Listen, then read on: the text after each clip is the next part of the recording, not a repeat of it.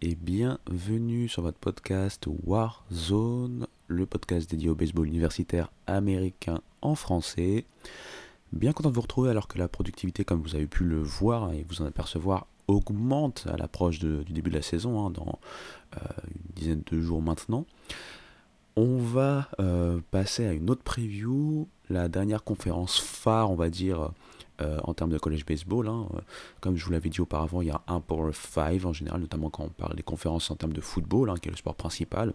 Mais la Big Ten, pour moi, en, baseball, est un peu en dessous de ces euh, quatre conférences que sont donc euh, la SEC, la ACC, la Pac-12 et la Big 12.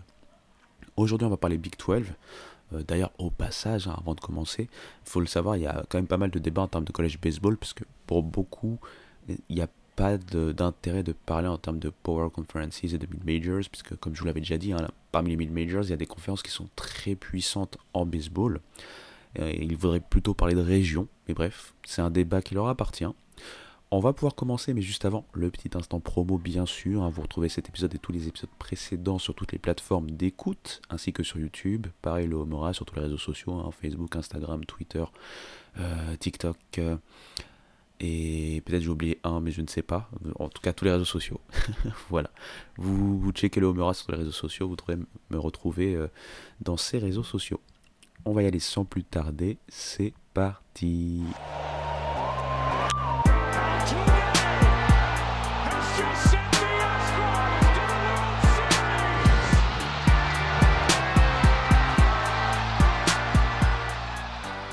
Alors, il est temps que l'on parle de la Big 12. La Big 12, c'est euh, une conférence qui est vraiment, euh, comment on peut dire ça, un témoin du, mouvement des conférences à travers l'histoire euh, des sports universitaires américains, puisque la Big 12 en tant que telle a été vraiment créée dans les années 90. Donc on l'a connue notamment, je pense qu'ils ont commencé à en parler en 94, et puis la conférence est arrivée vraiment en 96 en fait, euh, en tant que telle, en tant que Big 12. Donc voilà, c'est une conférence qui est assez jeune hein, en tant que telle, mais qui regroupe des facs historiques et qui, elles, ont donc évolué dans différentes conférences. Avant cette Big 12, il y avait une conférence s'appelait donc euh, Big 6, puis après Big 7, puis après Big 8 avant qu'elle disparaisse euh, donc en 96, hein, lors de la fusion entre cette fameuse Big 8 et quatre facs, hein, des facs texanes hein, qui faisaient partie de la Southwest. Southwest c'était une conférence très réputée, enfin très connue parce que c'était une conférence texane principalement, mais elle a disparu euh, comme beaucoup de conférences à travers l'histoire. Mais donc bref, la victoire est arrivée en 96, et il faut le savoir, même si c'est une, conférence assez, euh, assez récente, une conférence, encore une fois, qui a pas mal de facs historiques, des facs réputés, comme par exemple Texas, bien entendu, une des facs les plus victorieuses hein, du collège baseball, avec six titres, et des coachs de renom, des joueurs de renom, etc. etc. Mais voilà pour la petite intro, on va dire le petit rappel rapide historique. Euh, j'ai envie qu'on parte directement et sans plus tarder dans la preview je vais juste faire une petite transition hein, pour couper euh, la, euh, la poire en deux, on va dire. on va commencer dans quelques secondes. Pour commencer ces previews, il faut rappeler également hein, qu'il y a un contexte particulier dans cette idée hein, des conférences qui bougent tout le temps. Il y a des euh, facs qui sont arrivés cette saison et donc qui vont commencer cette saison du côté de la Big 12. je vais les énoncer, elles sont au nombre de 4. Il y a BYU, qui venait de la WCC, hein, la West Coast Conference. Il y a Cincinnati hein, qui vient de la American Athletic Conference, la AAC. UCF qui vient de la même conférence que Cincinnati. Et enfin Houston hein, qui vient également de cette conférence, la AAC. Donc avec cet ajout de, ces facs, on retrouve une Big 12 assez chargée.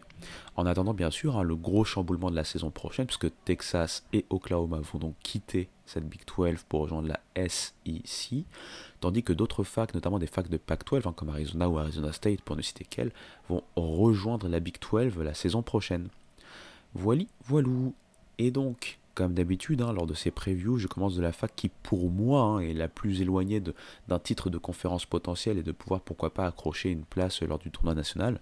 Et on va aller vers, pour moi, celle qui est la plus à même, la favorite, entre guillemets, pour remporter cette conférence. On va commencer tout d'abord par pour moi la dernière position, dernière position qui appartient à Baylor. Baylor a une saison euh, dernière très compliquée et euh, en conséquence de tout ça, avec une saison négative que ce soit en bilan Big 12, 6 victoires, 18 défaites et 20 victoires, 35 défaites en total. Avec ça, on a vu donc du changement.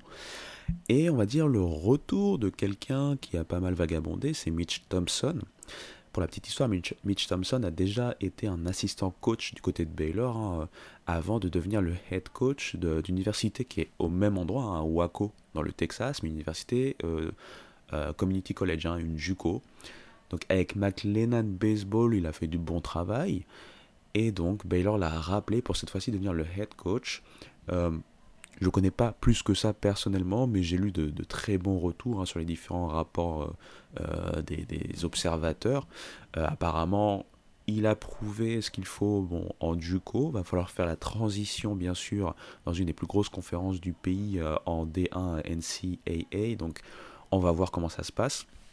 Mais ce qui est bien et ce qui est intéressant, c'est qu'il n'a pas chômé, puisque dès le, avec son arrivée, il y a eu aussi pas mal de mouvements en termes de transfert faut le savoir, Baylor a clairement besoin de profondeur, que ce soit en termes de pitching, même au niveau du line-up, de pouvoir retrouver un peu de star power aussi.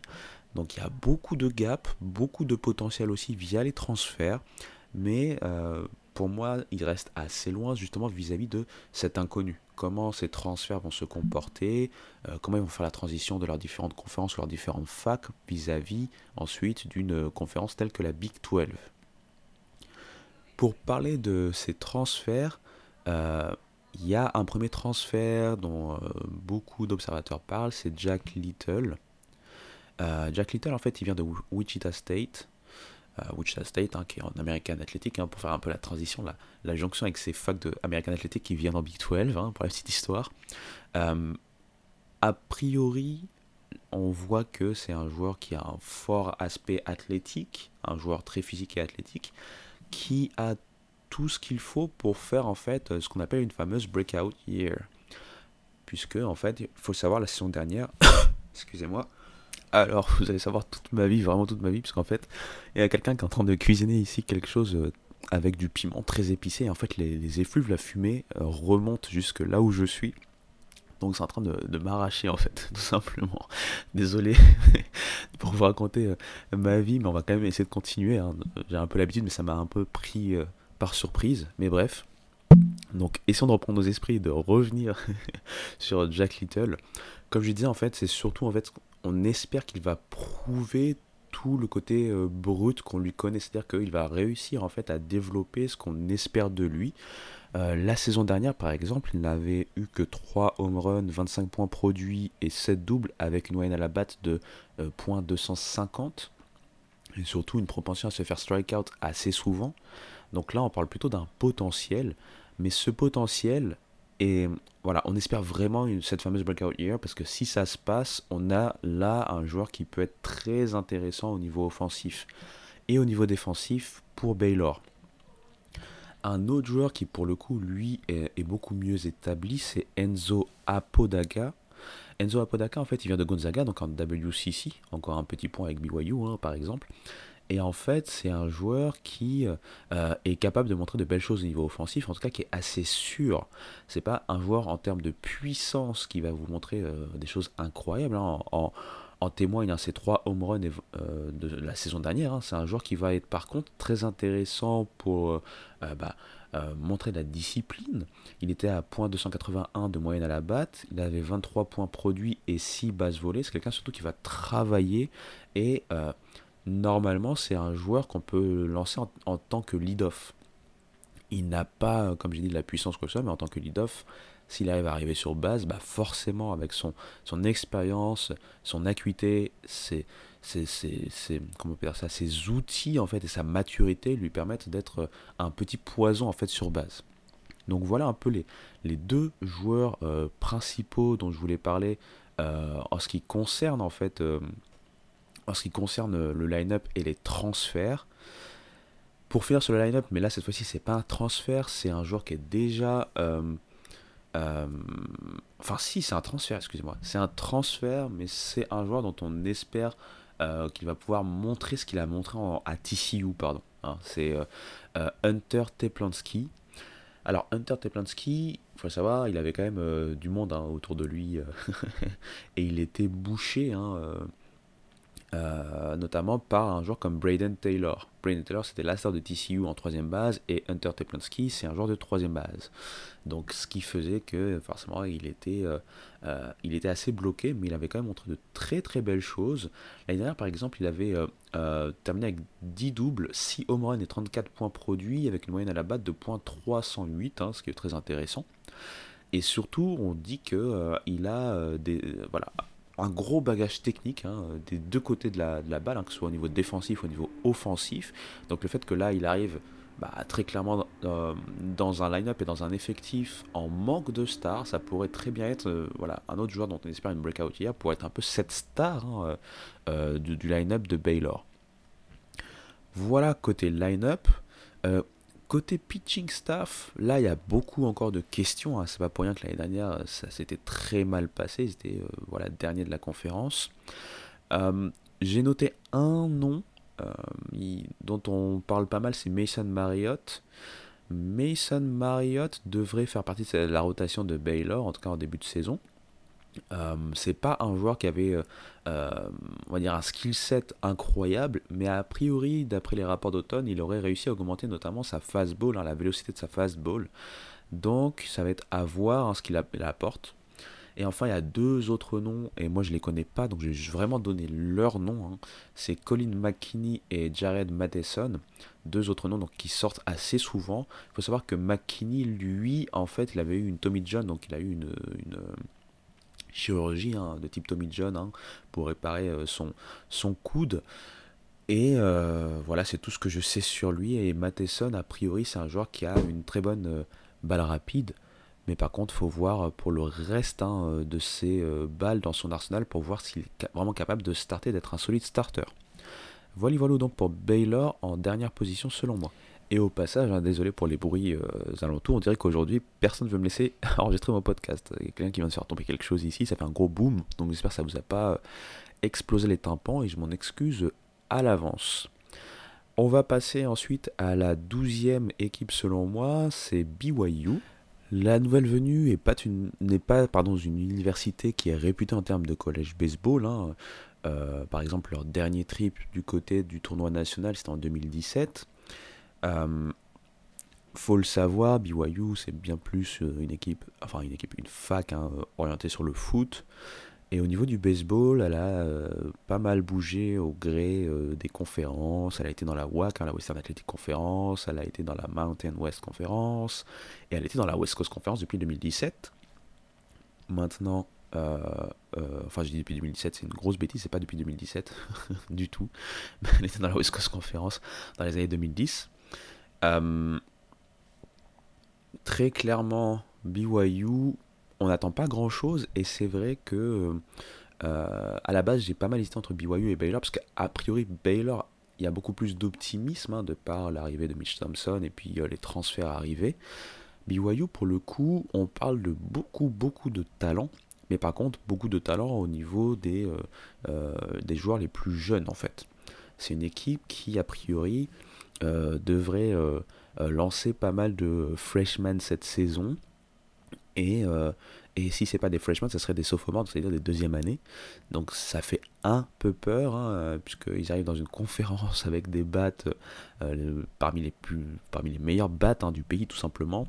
Et notamment quand on est lanceur, par exemple, même si on a un, on un lanceur de talent, on arrive en tant que freshman, euh, dans une conférence aussi forte, face à des grosses powerhouses offensives, on risque de voir des choses assez euh, terribles et difficiles euh, pour des années 1 ou année 2 hein, en, termes de, en termes de fac, en termes d'années à la fac, pardon.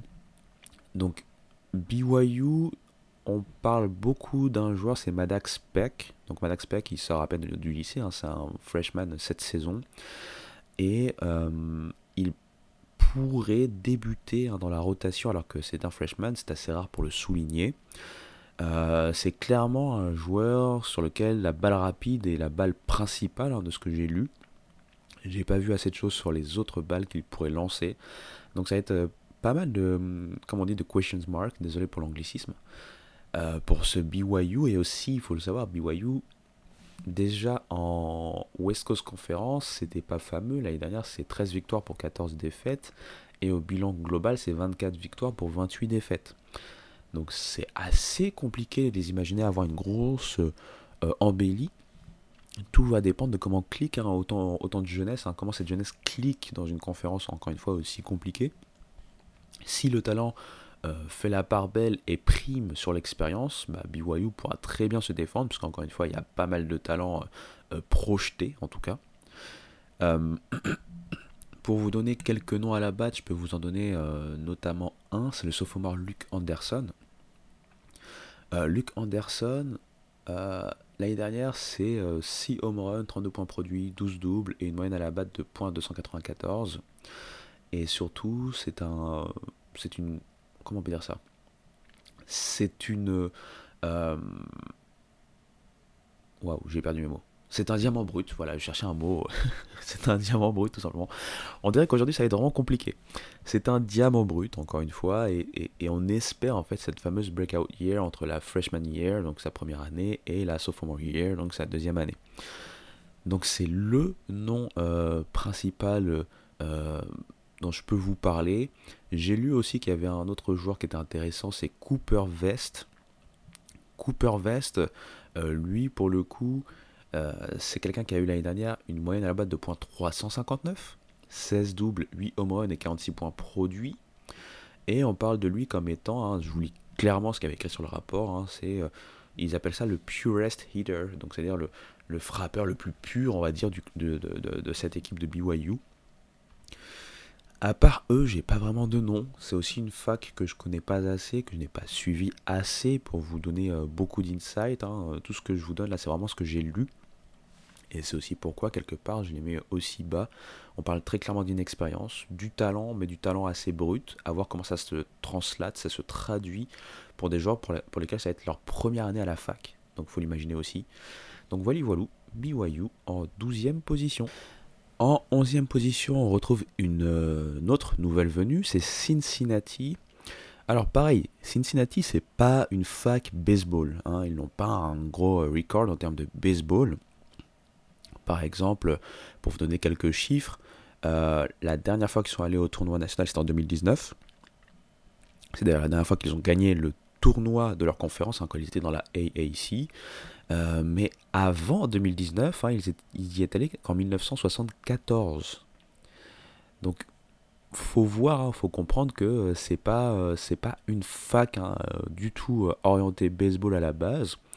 Mais avec ce mouvement vers la Big 12, euh, il est annoncé qu'ils ont aussi décidé de euh, vraiment lancer cet élan hein, entamé euh, à la fin des années 2010, hein, où ils ont vraiment tenté de, de, lancer Cincinnati vers la voie du baseball. Hein. Ça s'est pas très très bien passé au final avec Scott Googins. Et là, en fait, ils partent avec un nouvel entraîneur qui lui a fait vraiment ses preuves, c'est Jordan Bichel. Donc Jordan Bichel, en, deux, trois mots, c'est un coach réputé dans le collège baseball en général, que ce soit en NCAA, mais euh, dans d'autres euh, organisations euh, collège baseball. Par exemple, il a d'abord entraîné en NAIA, hein, l'autre grosse organisation hein, principale de collège baseball pour les cursus 4 ans, hein, donc pas pour les JUCO, mais pour les cursus 4 ans. Là-bas, il avait notamment un bilan de 74 victoires pour 45 défaites. Puis ensuite, il a intégré, euh, euh, il est devenu le head coach tout simplement de euh, Central Michigan. Donc là, c'est la fin des années 2010, hein, 2019. Et dès sa première saison avec Central Michigan, dans la MAC, il va être coach de l'année. Je pense qu'il va aussi gagner, ouais, c'est ça, il va gagner la saison régulière de la MAC, il va aussi gagner le tournoi de la MAC, ce qui va lui permettre d'aller tout simplement au tournoi national avec Central Michigan.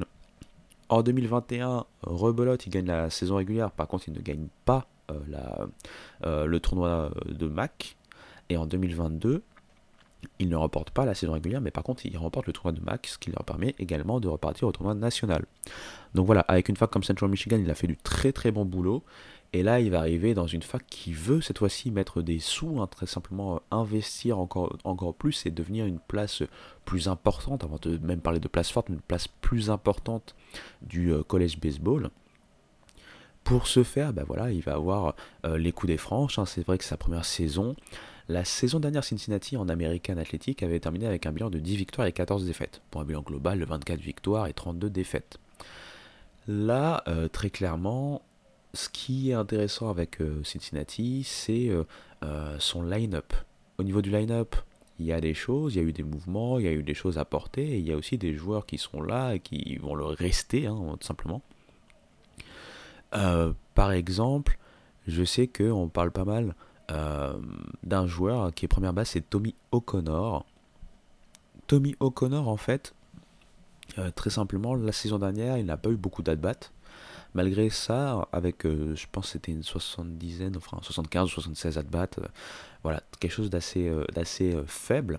Malgré tout, il a montré des flashs de ce qu'on peut imaginer, de ce qu'il pourrait apporter en termes de contribution de manière plus régulière. Hein. L'année dernière, c'est donc .303 de moyenne, avec 2 doubles, 2 triples et 8 home runs, avec un OPS hein, de 1.151 c'est pour moi le euh, premier joueur dont on va parler le plus. Il y a un autre joueur, hein, euh, comment il s'appelle déjà? Alors je vais vous le retrouver tout de suite. C'est euh, John Cross. John Cross, en fait, c'est la représentation même hein, de ce que je disais en termes de d'investissement, puisque c'est un transfert et c'est un gros transfert. C'était clairement le le gros joueur, le gros frappeur de la MAC. Hein, il jouait pas donc pour Bichel, puisqu'il il jouait pour un de ses concurrents, il jouait pour Eastern Michigan. Mais avec Eastern Michigan, la saison, la saison dernière, c'est euh, 376 de moyenne à la batte pour 15 home runs et 70 points produits, et un OPS de 1.083. Et tout ça, sachant qu'il n'a été, que, il n'a été strikeout que 26 fois. 26 euh, fois sur euh, une cinquantaine de matchs, euh, c'est quand même très intéressant. Va falloir voir s'il arrive à faire la transition, bien sûr, en Big 12 mais ses, points forts à la base, notamment sa discipline, normalement il ne devrait pas la perdre. C'est vrai qu'il va peut-être devoir avoir plus de euh, compliquée face à des lanceurs plus expérimentés ou plus forts ou plus talentueux en Big 12. Mais on espère qu'il arrive à, à, lead, et surtout avec son expérience, qu'il arrive à lead un peu ce line-up, cette représentation offensive de Cincinnati. Au côté. Euh, enfin, voilà, voilà ce qu'il faut en, termes de line-up, mais côté pitching, pardon, là pour le coup, j'ai très très peu de euh, d'insight, on va dire. J'ai très très peu de, d'informations là-dessus. Euh, je peux pas vous dire exactement ce qu'on peut attendre en termes de pitching. Si ce n'est que c'était pas bon, hein, si on regarde les chiffres, hein, ils avaient un IRA au global de 6.74. Euh, et surtout, si on regarde le fait que leur ace, euh, c'est Chase Hopewell, n'est plus là. Voilà. Donc ça fait un peu peur. Euh, a priori, ils veulent partir sur euh, mettre en place, on va dire, mettre en haut de l'affiche des joueurs qui ont montré des, des, flashs de talent, mais qui étaient super jeunes. Je pense notamment au sophomore Tommy Boba. A priori, Tommy Boba devrait être l'ace. L'année dernière, bon, pour quand même pas beaucoup non plus de start, il a eu un IRA de 6.27. Il a donc euh, alterné start et euh, bullpen. Il a fait quand même 14 matchs au total. Il a eu un ratio aussi, c'est ça qui a noté, un, ratio strikeout walk de 43-23. C'est-à-dire 43 strikeouts pour 23 walk, 23 buts sur balle. Ce qui est espéré de la part de Bichel, et c'est pour ça qu'il veut le responsabiliser aussi, c'est cette fameuse breakout year. Euh, chez ce pitcher, il a vu des grosses qualités et maintenant il veut en fait le, voilà, clairement l'établir comme euh, un lead, peut-être pas le ace encore, quoi qu'en début de saison ça pourrait être leur ace entre guillemets euh, potentiel, hein, c'est-à-dire celui qui va commencer le vendredi, mais en tout cas il veut le mettre au, devant de la scène pour vraiment le tester et voir s'il est capable hein, simplement de répondre en fait aux attentes. Voilà, voilà ce que je peux vous dire sur les pitchers parce que j'ai pas assez de assez de d'informations là-dessus. J'ai regardé sur les rapports.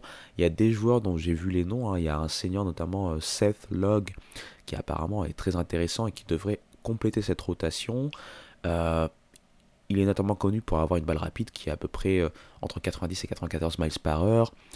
Et surtout, c'est qu'il a cette expérience qui lui permet de pouvoir combler les, brèches. Si par exemple on a assez de joueurs forts dans la rotation, il pourrait basculer dans le bullpen pour apporter euh, euh, ce qu'il sait apporter. Si par exemple Boba ne répond pas aux attentes, on pourrait très bien retrouver ce, ce log euh, en tête de la rotation. Donc voilà, c'est potentiellement ces joueurs-là dont je peux vous parler. J'ai pas assez d'informations pour en parler d'autant plus et j'ai pas envie de juste étendre la prévue sur Cincinnati alors que j'ai pas assez d'informations. Mais toutes ces inconnues aussi font partie des choses qui font que je les place aussi bas, hein, c'est-à-dire 11e dans cette Big 12. Voilà, voilou. En dixième position, euh, toujours pas de surprise, hein, ça va être encore une nouvelle venue puisque je vais vous parler de UCF. Euh, pareil, UCF hein, au niveau euh, historique, c'est pas incroyable. il y a eu quelques apparitions au tournoi national. La dernière en date, c'est 2017. Euh, en termes de conférences, hein, ils sont dans la AAC, ils ont été champions euh, de conférence en saison régulière en 2017 également. C'est la dernière euh, saison où ils ont fait vraiment quelque chose, on va dire, d'incroyable. Faut savoir aussi que UCF, ils n'ont pas toujours été dans la AAC, hein, donc maintenant vous le comprenez comme pas mal de facs qui ont changé de conférence à autre, puisque euh, on a pu retrouver par exemple UCF euh, dans l'Atlantic Sun, et c'est-à-dire dans l'Atlantic Sun hein, qu'ils ont eu leurs meilleures années en termes de baseball, hein, puisqu'ils ont réussi à être champions là-bas euh, plusieurs fois dans les années 90 et même au début des années 2000. Mais bref, pour cette saison, ce qui est intéressant, c'est qu'il y a un nouveau maître à bord, c'est Rich Wallace. Rich Wallace, c'est un entraîneur qu'on a plutôt vu bah, être un assistant dans différentes différentes universités. Euh, par exemple, euh, euh, Rich Wallace, il a fait partie de ce coaching staff de Notre-Dame quand ils sont partis jusqu'au College World Series il y a deux ans, en 2022. Et ce qui est marrant, hein, ce, que, ce que je notais, donc je vais carrément vous répéter ce que j'ai lu puisque ça m'a fait un peu sourire, il a, il a recruté dans son coaching staff un ancien rival. Euh, Norberto Lopez, en fait, avait le même rôle qu'avait Rich Wallace quand il était, par exemple, à Notre-Dame ou Florida State, etc., etc., donc plutôt un assistant. Bah, Norberto Lopez, c'est la même chose à Miami. Et du coup, en fait, ce que je lisais, c'est qu'ils ont souvent eu des clashs parce qu'ils avaient plusieurs casquettes, et notamment cette casquette un peu de recruteur, ou en tout cas de scout, voire recruteur, euh, vous, savez, au niveau des lycées, au niveau des JUCO, etc., etc. Et apparemment, ils étaient souvent l'un contre l'autre en, train d'essayer de négocier avec des joueurs, de, de, gagner un joueur vis-à-vis -vis de l'autre. Donc c'est assez marrant la petite anecdote euh, vis-à-vis de ça. UCF a fait une saison, euh, somme toute, sympathique la saison dernière, avec un bilan quand même positif. Hein, à noter en tout cas au niveau global, 33 hein, victoires, 26 défaites. Au niveau de leur conférence, ils ont terminé à l'équilibre, 12-12. Hein, c'est pas forcément une fac dont on attendait euh, des miracles. Et cette saison, ils vont devoir quand même se battre face à ce qui se fait euh, de mieux en termes de baseball euh, universitaire hein, au niveau national, en tout cas ce qui se fait de mieux dans les peut-être 40-50 meilleures universités du pays, facilement. Donc euh, c'est beaucoup de questions sur lesquelles bah, Rich Wallace va devoir répondre. par exemple, il faut savoir c'est que la rotation va partir avec des joueurs qui n'ont pas eu des grosses saisons. Dom Stagliano, qui normalement est déjà un joueur de la rotation, a terminé l'année dernière avec un IRA qui est de plus de 6 euh, ce qui est assez compliqué. J'avais lu également qu'ils avaient euh, recruté de Tyler Nesbitt qui vient de Florida. Donc là, ça peut apporter de l'expérience, sachant que c'est un, lanceur ex-SEC quand même. Donc il y a de l'expérience à ce niveau-là. Mais clairement, leur meilleur joueur en termes de lanceur, c'est Nager Victor. Nager Victor, c'est un joueur dont beaucoup parlent. je voyais même des, des, rumeurs comme quoi il pourrait euh, intégrer le transfert, enfin le portail des transferts. C'est un closer il a une balle rapide, il a une cutter et il a une slider. Et euh, l'année dernière, il a été euh, connu pour réussir à tenir, à limiter euh, les, attaquants, les attaques adverses à une moyenne à la batte de .216. Donc au niveau, bah déjà en général c'est super, mais au niveau college baseball, croyez-moi, c'est vraiment très très impressionnant. Donc c'est lui un peu qui va qui va faire office de star en termes de lanceur et surtout c'est lui un peu qui va rassurer par exemple si UCF est toujours en tête euh, à l'entrée hein, de, euh, du clutch avoir quelqu'un comme euh, Nager, Victor en tant que closer ça aide hein, pour sentir un peu plus serein au niveau du line-up, j'ai vu quelques noms. J'ai vu un nom comme Andrew Braid. J'ai pas pu voir ses stats. Par contre, il y a un joueur dont tout le monde parle, c'est Andrew Sundin. Andrew Sundin, euh, l'année dernière en tant que sophomore, c'est quand même euh, une moyenne à la batte de .340 avec 16 home runs, 54 points produits, 10 doubles. Et euh, voilà, c'est aussi un joueur qui défensivement pardon, est très très bon. Donc euh, c'est un joueur clairement dont on va surveiller un peu le, la production des deux côtés, hein, défensivement et offensivement, puisqu'il devient junior cette saison, c'est-à-dire qu'il est potentiellement éligible à la draft. Voilà, voilà, c'est clairement les deux joueurs que je peux, euh, on va dire, highlight euh, concernant, euh, concernant UCF. Hein, donc Najer Victor côté lanceur et Andrew Sundin côté, on va dire, line-up et frappeur. Donc j'ai pas grand chose d'autre à dire, hein, si ce n'est qu'on va espérer euh, des euh, breakout years, par exemple, j'avais remarqué qu'ils euh, ont un outfielder qui est pas mal cité, c'est AJ Nessler. AJ Nessler, c'est un joueur qui, l'année dernière, en tant que freshman, n'a pas eu une saison incroyable. Hein. Il y a une moyenne à la batte de .283, il a eu 2 home runs et 28 points produits. Mais c'est surtout un joueur qui est très important puisque c'est leur center field et apparemment, c'est un center field qui a des promesses, vous savez, au niveau défensif notamment, euh, qui peut être très intéressant. Donc, ce qu'ils espèrent, c'est qu'au niveau offensif, il arrive à euh, euh, bah, augmenter sa production et être un joueur d'impact des deux côtés de la balle. Donc, voilà niveau pour UCF, hein, je les place donc en dixième position. On va arriver aux places proches des places qui peuvent être intéressantes pour arriver en fait au tournoi national. Je rappelle par exemple que la saison dernière, la Big 12 était la troisième conférence avec le plus d'équipes euh, qu'il a représentées lors du tournoi national, avec six équipes hein, euh, sélectionnées pour ce fameux tournoi. C'était par exemple devant même la Pac 12 hein, qui en avait euh, amené 5, et c'était juste derrière donc l'ACC avec 8 et la SEC avec 10. On va arriver en plus à un carrefour, puisque je vais vous dire la vérité, pour moi, des positions 5 à 9, ça a été très dur de départager, et euh, j'aurais pu, euh, enfin le 9 que je vais annoncer aurait pu être le 5 et vice versa, etc., etc. Donc on va passer au 9 avec donc à cette position pour moi les Kansas Jayhawks. Alors ces fameux Jayhawks, hein, euh, pour le coup, c'est pas une fac réputée du baseball universitaire. Hein. Ils ont quand même réussi à atteindre l'école joueur de séries en 1993. et puis si on regarde vraiment le, record historique. Hein. Ils ont euh, plus de victoires que de défaites, ce qui est quand même pas anecdotique. Mais bon, euh, ça fait presque 10 ans, non, ça fait 10 ans hein, qu'ils n'ont pas été au tournoi national. Donc c'est la preuve qu'on n'est pas forcément sur un, programme historiquement euh, fort en baseball. C'est surtout qu'il y a une, une, petite descente aux enfers. Mais là, ils viennent avec un, avec un nouveau head coach, hein, Dan Fitzgerald. Et ils vont essayer donc de mettre en place bah, ce qu'on voit avec beaucoup d'autres nouveaux head coach, c'est-à-dire mettre en place des fondations. La saison dernière, enfin, on va commencer par 2022 rapidement. 2022, ils avaient quand même un groupe très intéressant, très intrigant. Malheureusement, il y en a beaucoup euh, qui sont partis ensuite vers euh, euh, trouver meilleure place au soleil qu'on va dire, notamment Maui Auna, hein, qui était un des prospects potentiels de Kansas, qui ensuite est parti du côté de Tennessee. Mais c'était pas le seul, on a vu quand même beaucoup de, mouvements, hein, même à TCU, je me rappelle qu'il y avait Ryan Vanderhey par exemple, qui était arrivé du côté des Horned Frogs en provenance hein, des Jayhawks. Donc, il a fallu travailler, voilà, travailler pour Fitzgerald pour pouvoir commencer à mettre en place des choses assez solides. Euh, et notamment via les transferts. Donc ce groupe de Kansas euh, est très intéressant, très intrigant, puisqu'il y a eu des transferts euh, bien sentis. Pas forcément avec des noms connus dans le portail des transferts, mais par exemple, rien qu'au niveau des lanceurs, des joueurs qui ont prouvé qu'ils étaient très intéressants. Je pense notamment à Ethan Lantière. Donc Ethan Lantière, en fait, c'est un joueur qui joue en deuxième division, mais il a surtout montré de très belles choses lors de la Cape Cod League, hein, cette fameuse ligue d'été hein, dont je vous ai parlé il y a quelques podcasts.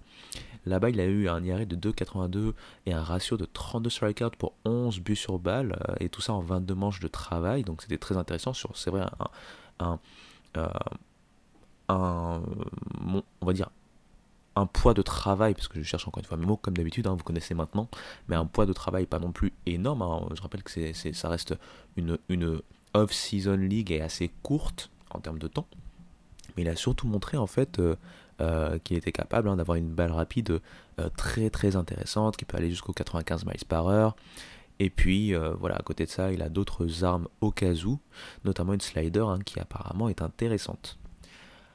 À côté de lui, là je ne vais pas parler forcément de transfert, mais l'autre nom dont on entend souvent parler, en fait, c'est pour le coup un freshman. Et ce freshman, pour le coup, c'est... alors, je cherche son prénom, parce que comme souvent j'ai les noms, mais pas les prénoms. c'est Dominique Voigil. Alors je sais pas comment on le prononce. Hein. Euh, je vais vous dire comment ça s'écrit. C'est V-O-E-G-E-L-E. Peut-être on peut dire Vogel, hein, parce va le dire en mode français. Mais euh, c'est un freshman qui était très euh, intrigant pour pas mal d'observateurs, et c'est Kansas qui a réussi à le récupérer. Et preuve de leur confiance, c'est qu'ils veulent directement le mettre en fait dans la rotation hein, du week-end, donc euh, en potentiel ace, en tout cas dans les 2-3 euh, starters du week-end. Ce qui montre non seulement la confiance, mais aussi la dangerosité. Hein. comme je dis, hein, souvent le, pour un freshman, ça peut être à double tranchant de commencer directement euh, starter dans les plus grosses conférences du pays. Donc lui aussi a une balle rapide toujours en développement, qui peut atteindre les 94 miles par heure au, au, moment où il a été enregistré lors des scrimmages d'automne. Et apparemment, il a une balle cassante. Alors, je ne connais pas le, type de balle cassante qu'il a. Est-ce que c'est plutôt une slider? Est-ce que c'est plutôt une curveball? Euh, J'ai pas eu assez de détails là-dessus, mais tout ça pour dire qu'il est très intéressant. Et surtout, il vient avec. Euh, il vient donc avec ce lentilleur venu du D2, ils viennent en fait euh, tout simplement renforcer un groupe qui avait quand même déjà des additions, enfin des gens assez solides, hein, à défaut d'être super talentueux. Euh, il y avait Rhys Dutton, il y avait Grand Adler par exemple, hein, des joueurs notamment de la rotation, et puis ils ont un bullpen qui peut être intéressant. Pas ouf, mais intéressant. Donc ça, c'est parti, on va dire, lanceur. Côté batteur, il y a du beau monde déjà qui euh, revient. Hein. je vais euh, un peu évacuer quelques noms à retenir, mais sans que ce soit pour moi le joueur à vraiment suivre. Je vais finir par ce joueur-là après. Mais vous pouvez retenir des joueurs comme Chase Jones, qui la saison dernière par exemple c'était 10 home runs et 50 points produits en .314, euh, .386 et .531 en termes de average euh, OBP et euh, SLG. De même, Jensen Reader, qui a fait beaucoup de bien offensivement, mais qui était un peu plus en délicatesse défensivement, et qui ferait beaucoup DH d'après le rapport d'automne ce printemps, pardon, avait réussi 12 home runs avec des moyennes à la batte de .276, un OBP de .371 et un slugging percentage de .558 et le receveur Jake English, hein, 10 home run de son côté aussi, avec, avec, une moyenne à la batte beaucoup plus faible par contre, 1.219 c'est assez euh, compliqué, mais il a quand même réussi à, être assez productif. Donc ça, ce sont des joueurs qui reviennent, euh, qui sont intéressants pour au moins amener de la productivité, hein, même s'il y a quand même pas mal de strikeouts dans ce groupe de personnes. Euh, après, ce qui est intéressant surtout, c'est les transferts. Il y a un transfert que j'aime bien, moi. Le premier, c'est le transfert qui vient de New Mexico. Euh, c'est Lenny HB. Alors, l'année dernière, c'est euh, un. l'année dernière, c'était un sophomore, pardon. Et il avait réussi 9 home runs et 18 doubles. Mais surtout avec une moyenne à la batte de .381. C'est ça qui est très intéressant. Sa saison freshman était une grosse saison d'ailleurs, parce qu'il faisait partie des, jeunes, hein, des freshmen dont on parlait dans le pays, alors qu'il était plutôt dans une mid-major. Il avait réussi 17 home runs. Hein. Je rappelle qu'en en college baseball, hein, on si on va pas jusqu'au bout du tournoi euh, national, en gros, on fait une cinquantaine de matchs vraiment au max euh, sur la saison. Et même en allant au bout, on fait, une soixantaine, vraiment maximum. Donc, euh, donc c'est 17 home runs en 50 et quelques matchs, c'est très intéressant en tant que freshman, avec une moyenne à la batte déjà à cette époque-là de .341. Donc il va apporter aussi euh, quelque chose de très très intéressant. Et puis en plus, euh, il peut jouer a priori euh, right fielder. C'est un des trous qu'avait Kansas. Donc c'est pour ça que je dis que c'est un joueur très intéressant. Il y a un autre joueur hein, qui pourrait, pourquoi pas, jouer un peu dans l'outfield, c'est Cooper Combs. Hein, c'est un, transfert du Juco. A priori, c'est un joueur très intéressant. Mais bon, je vais arrêter de donner euh, des noms, euh, de faire du name dropping. Moi, je voulais surtout parler d'un joueur particulier. C'est un joueur qui peut vraiment devenir une star déjà de la Big 12 et une star déjà enfin, de Kansas. Et pourquoi pas un joueur euh, dont on parle beaucoup au niveau national. C'est le sophomore Kodei Shojinaga. L'année dernière, c'est une moyenne à la batte de .374. Hein, lui qui joue, enfin qui a joué en seconde base hein, en tant que freshman la saison dernière. Il avait réussi 6 home runs et 11 doubles. Et surtout, c'est que a priori, il pourrait jouer en fait hein, euh, au-delà de second base, il pourrait jouer aussi première base. Et, ça, c'est très intéressant pour Kansas, parce que Kansas a eu quand même pas mal de soucis défensifs.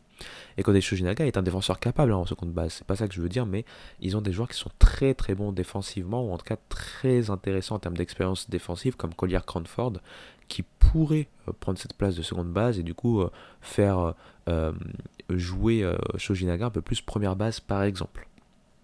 Donc, donc voilà, c'était le joueur vraiment que je voulais highlighter, hein, Kodai Shojinaga pour le line-up. À voir hein, comment tout ça va, s'intégrer, mais c'est un groupe très intéressant.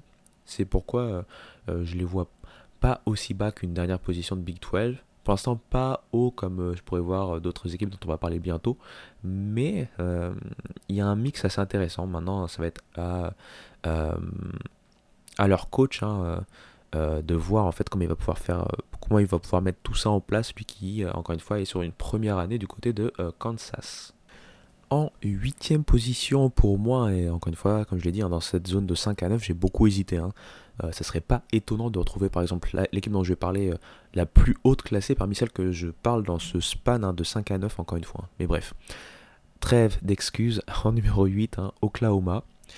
Alors les Sooners ont eu une saison 2023 euh, délicate, hein, comparée bien sûr à la saison 2022, euh, surtout la deuxième partie de saison 2022, qui les a vus aller jusqu'au final. Hein, simplement, ils ont perdu en finale face à Ole Miss. Je le rappelle pour la petite histoire. Oklahoma, c'est une grosse fac hein, de manière historique. elle a été championne, deux fois championne en 1951 et en 1994. Euh, pareil, elle a été donc en finale en 2022. Après, elle a fait plusieurs collèges World Series, hein, euh, notamment euh, pas mal dans les années 70 et dans les années 90. Euh, et donc voilà, une grosse fac hein, qui n'a plus grand chose à prouver si ce n'est sur la période on va dire 2020 où c'est un peu plus compliqué.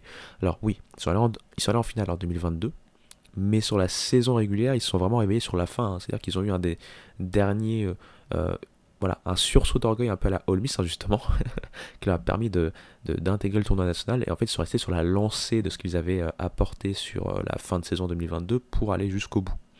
Comme quoi, hein, comme je le dis souvent, le baseball universitaire, de toute façon le baseball en général, mais le baseball universitaire encore plus, c'est vraiment un sport de momentum.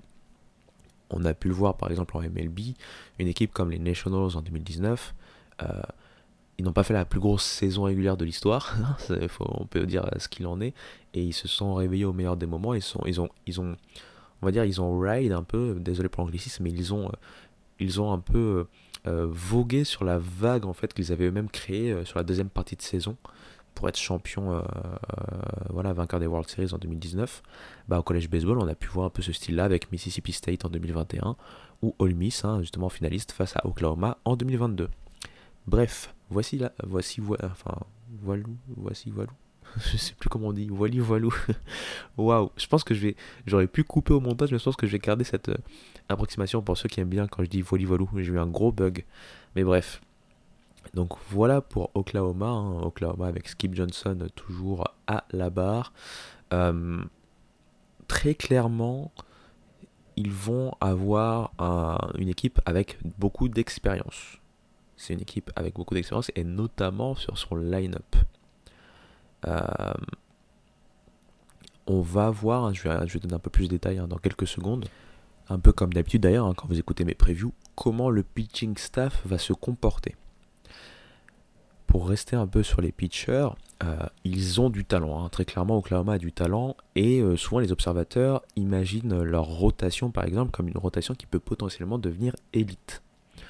Euh, ils ont tout d'abord un premier lanceur, Braden Davis, qui a une balle rapide qui est à peu près aux alentours de 95 miles par heure, lanceur gaucher. Il a une slider qui est dans la première partie des 80 miles par heure et qui est très tricky, désolé encore une fois pour l'anglicisme.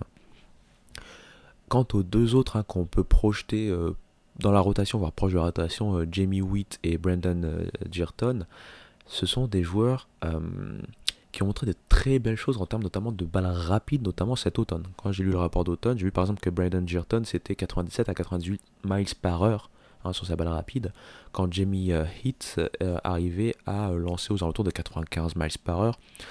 Donc, euh, en termes de potentiel, notamment quand on parle de balles rapides, cette rotation a des choses à montrer. Maintenant, ce qu'il va falloir prouver, c'est que ce n'est pas juste des gros lanceurs, mais des lanceurs qui ont assez de commandes, assez de contrôle pour pouvoir vraiment être des mangeurs de manches. Euh, notamment dans une Big 12, encore une fois, où on a des euh, frappeurs élites. Donc c'est un peu, euh, voilà pourquoi je voulais commencer encore une fois par le pitching staff, parce que comme souvent en college baseball, et, d'autant plus sur les grosses équipes comme ça, on sait que l'attaque, normalement, sauf grosse panne, et on va en parler dans quelques secondes, doit pouvoir s'en sortir mais c'est le pitching staff qui va vraiment permettre de voir les ambitions d'Oklahoma cette saison. Maintenant, si on part de l'autre côté, hein, côté euh, line-up, là par contre il y a beaucoup moins euh, de problèmes.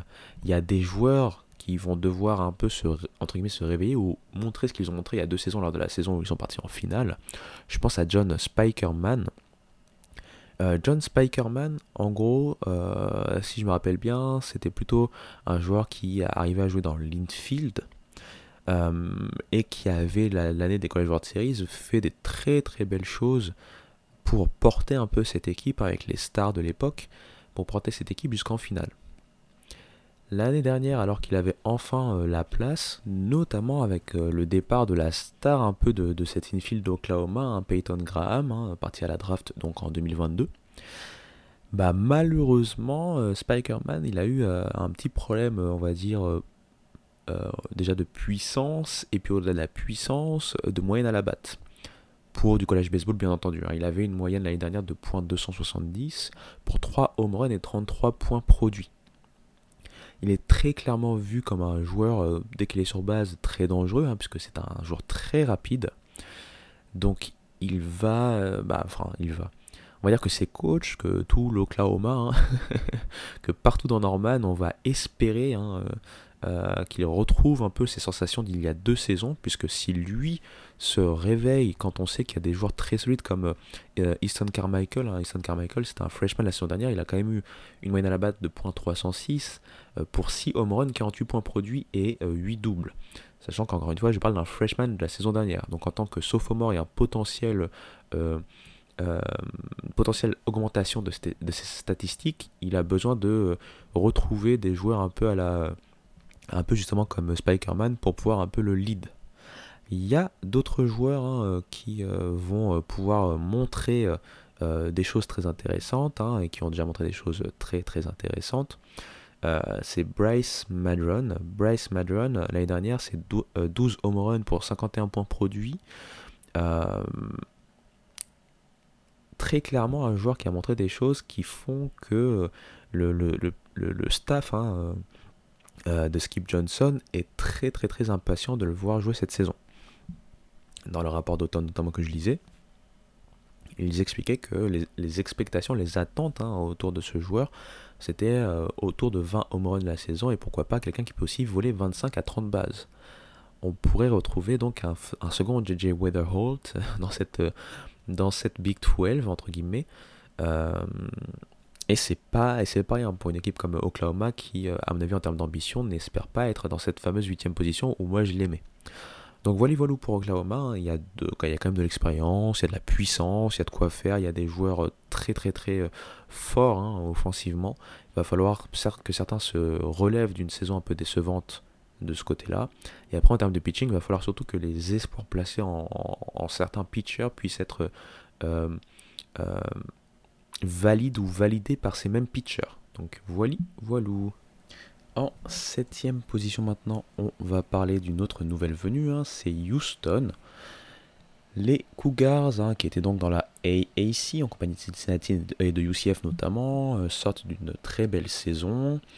Euh, d'ailleurs, il faut le savoir, euh, Houston a été une équipe intéressante dans les années 50 et 60, hein, donc c'est pas forcément une équipe récente, enfin qui a fait de grosses choses récemment, mais ils ont eu quand même un petit stretch hein, de 2014 à 2018 où ils sont allés euh, plusieurs fois, enfin quasiment chaque année, hein, au tournoi national.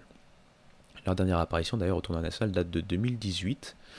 Euh, Houston, c'est clairement plus en termes de résultats en tout cas, euh, résultats récents, une, fac de basket surtout sur ce qu'on voit récemment. Euh, en termes de baseball, comme je l'ai dit, hein, dans le passé assez lointain, ils ont fait des choses, même si en 2014, hein, ils ont réussi à être, euh, euh, comment on dit ça, Regional Champions, c'est-à-dire qu'ils ont réussi à passer un tour, hein, le tour des Regionals au niveau du tournoi national, et puis ils se sont arrêtés en Super Regionals. Mais voilà, c'est pas une fac réputée pour le coup pour, comme étant une grosse grosse fac de collège baseball. Même si c'est pas non plus une fac ridicule en soi, hein, c'est juste une fac ok, on va dire. Une, une fac ok, je sais pas si ça se dit. Mais bref. Euh, à leur tête, ils ont toujours Todd Whitting hein, pour, euh, je pense, 13 ou 14e saison. Euh, et c'est une fac qui va miser très clairement, hein, de ce que j'ai lu, sur l'expérience. Todd Whitting et son staff, un staff qui change un tout petit peu cette saison d'ailleurs, ont pensé sur long terme, le long terme. les joueurs qui jouent cette année sont les mêmes qui ont joué cette, la saison dernière et qui ont joué il y a deux saisons, voire il y a trois saisons, voire même il y a quatre saisons. Et quand je dis 4 saisons, c'est pas la saison 2020, parce que 2020, je rappelle, il y a eu le Covid qui a tout fermé assez rapidement. Il y a des joueurs qui étaient déjà là en 2019, pour vous dire. Euh, même si c'était pas à Houston en soi, mais je dirais déjà dans le collège baseball en 2019. Donc il y a beaucoup, beaucoup d'expérience. Euh, peut-être ça manque un peu de talent, mais vous savez, en collège baseball, on l'a vu par exemple l'année dernière avec euh, Kentucky, enfin sur, sur un span de 2 ans, l'expérience peut vous amener très loin, notamment quand il s'agit de pitchers. Les pitchers paniquent beaucoup moins, ont beaucoup plus l'habitude maintenant, ils ont roulé leur boss, etc. etc. Et en plus de ça, Houston a euh, décidé de jeter son dévolu en termes de transfert sur un joueur qui fait cliquer. Euh, ce joueur s'appelle Jackson Jelkin. C'est donc un joueur qui vient du JUCO, hein, Junior College, et qui est un pitcher euh, droitier qui devrait normalement intégrer la rotation de Houston. avec une balle rapide de 95 miles par heure environ. Et il a a priori d'autres euh, cordes à son arc, hein, notamment une slider. Euh, très simplement, beaucoup de gens imaginent que s'il fait une grosse saison, il pourrait euh, faire sonner les radars hein, en termes de draft hein, de la MLB. Alors honnêtement, je ne connais pas son éligibilité, mais vu ce que j'avais lu, j'imagine qu'il est déjà éligible à partir de 2024. En tout cas, c'est un joueur euh, dont on attend beaucoup, hein, euh, d'après les observateurs, du côté de Houston, hein, pour amener ce, talent à côté de joueurs beaucoup plus solides. Hein, euh, par exemple, je peux vous donner, je peux vous donner pardon, deux, trois noms. Il y a des joueurs qui sont toujours là, comme alors, Antoine Jean. Antoine Jean, c'est un de leurs joueurs les plus, euh, euh, les plus expérimentés. Et lui aussi va, être, va faire partie de cette rotation. Et ils ont d'autres joueurs, hein, Paul Schmitz, qui pour le coup lui a un peu moins d'expérience, mais dont on attend un, joli leap. Donc voilà, voilà. Donc normalement, Jackson Jelkin, Antoine Jean et voire Paul Schmitz pourraient être ce que, ce que Houston espère avoir en termes de rotation. En termes de joueurs de position, ils ont déjà des joueurs très solides. Hein. Je pense à Anthony Tulimero, le receveur. Je pense à Harold Cole, le deuxième base. Et puis ils ont fait aussi des transferts. Il y a un transfert qui compte. Hein. C'est le cinquième année qui vient du, de Maine. Hein. Euh, Maine, ça doit être America East, euh, la conférence. Alors là, je, vous dis un truc, mais il faudra que je vérifie. Lors de mon prochain podcast, je vous dirai si c'est bien, si j'ai bien raison ou pas, ou pas pardon. Mais euh, il vient de Maine en tout cas. C'est Jake Reynes.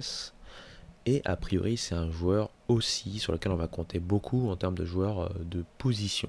Un dernier joueur avant de quitter Houston, hein, sur lequel euh, vous allez sûrement cliquer hein, si vous êtes intéressé un peu par les two-way players, c'est Justin Murray.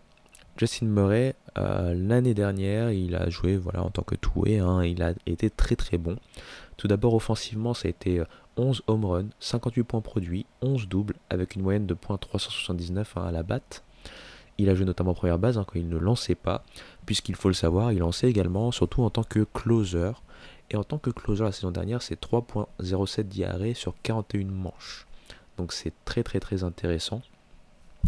Et euh, voilà, c'est un des joueurs un peu fondamentaux hein, de, ce corps un peu de Houston. Donc on va voir hein, euh, ce, que, ce, que, ce que peut faire Houston dans, cette, dans cette conférence assez stacked. Ils ont l'expérience pour eux. L'expérience a déjà permis, comme j'ai dit, encore, je donne encore l'exemple de Kentucky parce que c'est l'exemple qui me vient en tête, c'est l'exemple le plus récent. L'expérience a pu euh, permettre de combler des lacunes en termes de stars, en termes de puissance, en termes de, joueurs exceptionnels. Quand vous n'avez pas de joueurs exceptionnels, bon bah voilà, vous, vous essayez d'avoir un groupe très expérimenté et très solide ensemble, hein, une sorte de core euh, très très fort. Et c'est ce que Houston a, et c'est pourquoi moi je les vois dans cette position. Ça veut dire que une équipe qui peut hein, potentiellement euh, se retrouver proche des équipes qualifiables pour le tournoi national. Au porte du top 5 en sixième position. Désolé pour eux, mais c'est une équipe qui a été très très très intéressante. C'était un peu la darling de la saison dernière en Big 12. C'est West Virginia. Les Mountaineers, comme on les appelle, une équipe qui n'est pas forcément une grosse grosse fac hein, de college baseball, mais euh, qui arrive à être assez solide, hein, notamment dans sa période Big East. On a réussi à faire des, choses assez intéressantes au, début de cette période-là. Euh, c'est une équipe qui est donc arrivée en Big 12 en 2013 et qui euh, n'a pas eu beaucoup d'apparitions au tournoi national. Hein. c'est 2017, 2019 et 2023 sur les années récentes. Mais c'est une équipe qui l'année dernière a vraiment ébloui tout son monde. derrière leur coach, dont c'est la 11e ou 12e, 11e ou 12e saison, je dirais 12e saison cette année, c'est Randy euh, Mazé. Ils ont été éblouissants, mais euh, pas pour rien, hein, parce que dans, ce, dans cette équipe, il y a une star. L'une des grosses stars du college baseball se retrouve à West Virginia, et c'est le shortstop slash infielder, JJ hein, Weatherholt. Pourquoi je dis slash infielder? Puisque il n'est pas que shortstop, enfin il peut jouer dans plusieurs positions de l'infield. Hein. Il a joué l'année dernière shortstop principalement mais on pourrait le retrouver en fonction des combinaisons défensives, hein, par exemple en deuxième base. Ça peut être, ça peut être euh, une option. C'est surtout un joueur, le genre de joueur qui vous fait cliquer hein, pour le collège euh, baseball, hein, puisque l'année dernière, je vous donne ces chiffres 16 home runs, 60 points produits, 35 bases volées, 23 doubles à .449 de moyenne à la batte. Vous avez bien entendu sachant qu'en plus l'année dernière il n'a pas pu être à 100% tout le temps. Bon après vous me direz, euh, voilà, les sportifs en général ils sont pas tout le temps à 100%, mais voilà, c'est pour dire qu'il a eu quand même pas mal de petits pépins physiques, mais c'est vraiment le joueur, hein, pour l'avoir vu jouer beaucoup pour le coup, hein, euh, c'est vraiment le joueur qui vous fait regarder un match de baseball, même si le reste par exemple de l'équipe n'est pas au niveau, qu'on voit des erreurs, etc. etc. c'est vraiment le joueur qui... Vous voulez voir chacun de ses at en fait, pour savoir qu'est-ce qu'il va vous faire encore comme dinguerie. C'est clairement le meilleur joueur, mais c'est pas le seul. C'est ça qui fait que West Virginia pour moi est assez haut euh, en termes de en termes de, de genre de position. Euh, j'ai envie de dire que par exemple première base Grant Hussey va euh, pouvoir apporter bah, toute sa science, hein, toute son expérience et sa science de la batte. En tout cas au niveau productivité, parce qu'à c'est 14 home runs et 46 points produits. Ce qu'on va lui demander peut-être, c'est d'être un peu moins facile à whiff, c'est-à-dire facile à euh, tenter d'atteindre des balles euh, et, juste de frapper dans le vide, tout simplement. Parce que l'année dernière, c'est quand même 72 euh, strikeouts, ce qui n'est pas rien.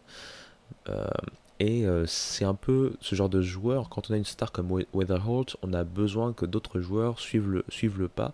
Et certes, Grant Hussey, c'est aussi un joueur leader, hein, et notamment défensivement mais on va lui demander d'être vraiment le joueur, euh, un des lieutenants en fait principaux de, de Weatherhold cette saison.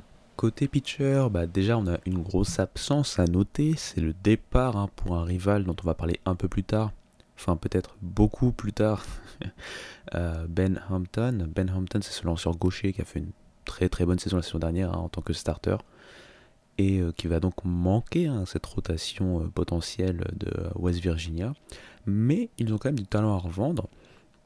Alors tout d'abord, on va parler d'un freshman, une fois n'est pas coutume. Alors ce freshman s'appelle Chase Meyer. Au niveau du, du lycée, c'était un joueur assez bien regardé, assez bien vu en termes de prospect. Notamment puisqu'il a une balle rapide qui peut aller jusqu'à 97 miles par heure. Et vous savez, ce genre de profil est de plus en plus euh, voilà, idéalisé, même si ça, ne veut pas dire qu'il a, voilà, c'est encore un diamant brut, c'est-à-dire que ça ne veut pas dire qu'il est déjà prêt à traumatiser euh, euh, des attaques adverses. Euh, il a également une change-up qui est a priori intéressante, et on parle aussi d'une balle cassante, et je ne sais pas quel type de balle cassante il a, mais clairement c'est un des joueurs qui est le plus discuté hein, parmi, les, parmi les scouts. Donc il faut le savoir, pour l'instant il va commencer a priori en sortant du bullpen, hein, ce qui paraît beaucoup plus raisonnable. Et ensuite, hein, à part lui, on va surtout regarder des joueurs qui ont du potentiel, euh, que ce soit des joueurs qui euh, reviennent encore euh, pour une saison supplémentaire hein, du côté de West Virginia. Il y en a un dont on va parler dans quelques secondes, mais juste avant, je vais citer deux noms. Alors ces deux noms sont deux transferts, hein, Aiden Cooper et Tyler Sweetalski. J'espère que je ne détruit pas son euh, nom de famille. Euh, mais pourquoi je parle d'eux? Parce que d'après les rapports que j'ai lus sur D1 Baseball notamment, ça pourrait être des joueurs qui devraient faire partie de la rotation du week-end. je les connais pas hein, personnellement. Je connais pas voilà leurs forces et faiblesses plus que ça. J'ai juste lu que les deux ont des balles rapides intéressantes, notamment Cooper qui peut aller à 97 miles par heure tandis que Sweetalski a aussi d'autres armes à son arsenal, comme une change-up a priori qui euh, est très intéressante et une slider également euh, euh, à noter. Maintenant, le joueur principal hein, dont on va espérer voilà, une, belle confirmation hein, pour son année junior, c'est Aiden Major. Alors, Aiden Major, c'est quelqu'un qui a eu, on va une sorte de step back la saison dernière, hein, après une saison freshman très très très intéressante. En freshman, alors il, avait, il avait lancé, c'est vrai, beaucoup moins euh, de manches au final, mais il avait terminé avec une fiche de 3,49 diarrhée, euh, sortant la plupart du temps du bullpen, mais réussissant à, avoir quand même 5 starts à son actif. Hein. Euh, pareil, il avait réussi à avoir une victoire lors de cette année-là. Et alors qu'on a essayé de lui donner, on va dire, un rôle accru la saison dernière, avec une vingtaine de manches lancées en plus pour un total de 21 euh, matchs euh, bah, auxquels il a participé, dont 3 starts, hein, donc moins que la première saison. Il a terminé avec un IRA de 4,88. Donc on peut voir qu'il y a eu des petits soucis hein, dans sa progression, mais ça reste un joueur qui est vu comme la pièce normalement principale hein, de, West Virginia quand on parle de rotation. On pourrait même le voir en tant que ace. Son, on va dire que son point, entre guillemets, de, son axe de progression principal, c'est euh, l'augmentation de la vélocité de sa balle rapide. A priori, d'après les rapports d'automne, encore une fois, d'un baseball, hein, ça a l'air d'être le cas. Il a a priori augmenté cette fameuse vélocité. Et il faut le savoir, hein, c'est un joueur qui a aussi plusieurs pitches dans son arsenal. Donc c'est un joueur qui peut être très dangereux euh, si euh, voilà, le tout clique et s'il arrive à rester aussi en bonne santé. Enfin, comme j'ai dit, c'est un junior, ça veut dire que euh, potentiellement il est éligible hein, euh, pour la draft. C'est pas un haut prospect hein, de, cette draft, mais ça pourrait être, euh, en fonction d'une saison surprise, un joueur dont on peut entendre le nom hein, de plus en plus. Donc voilà, voilà pour West Virginia, et voilà pourquoi je les place à cette position. Et on va pouvoir faire une petite pause avant de passer vers, on va dire, le top tiers de cette euh, de cette Big 12.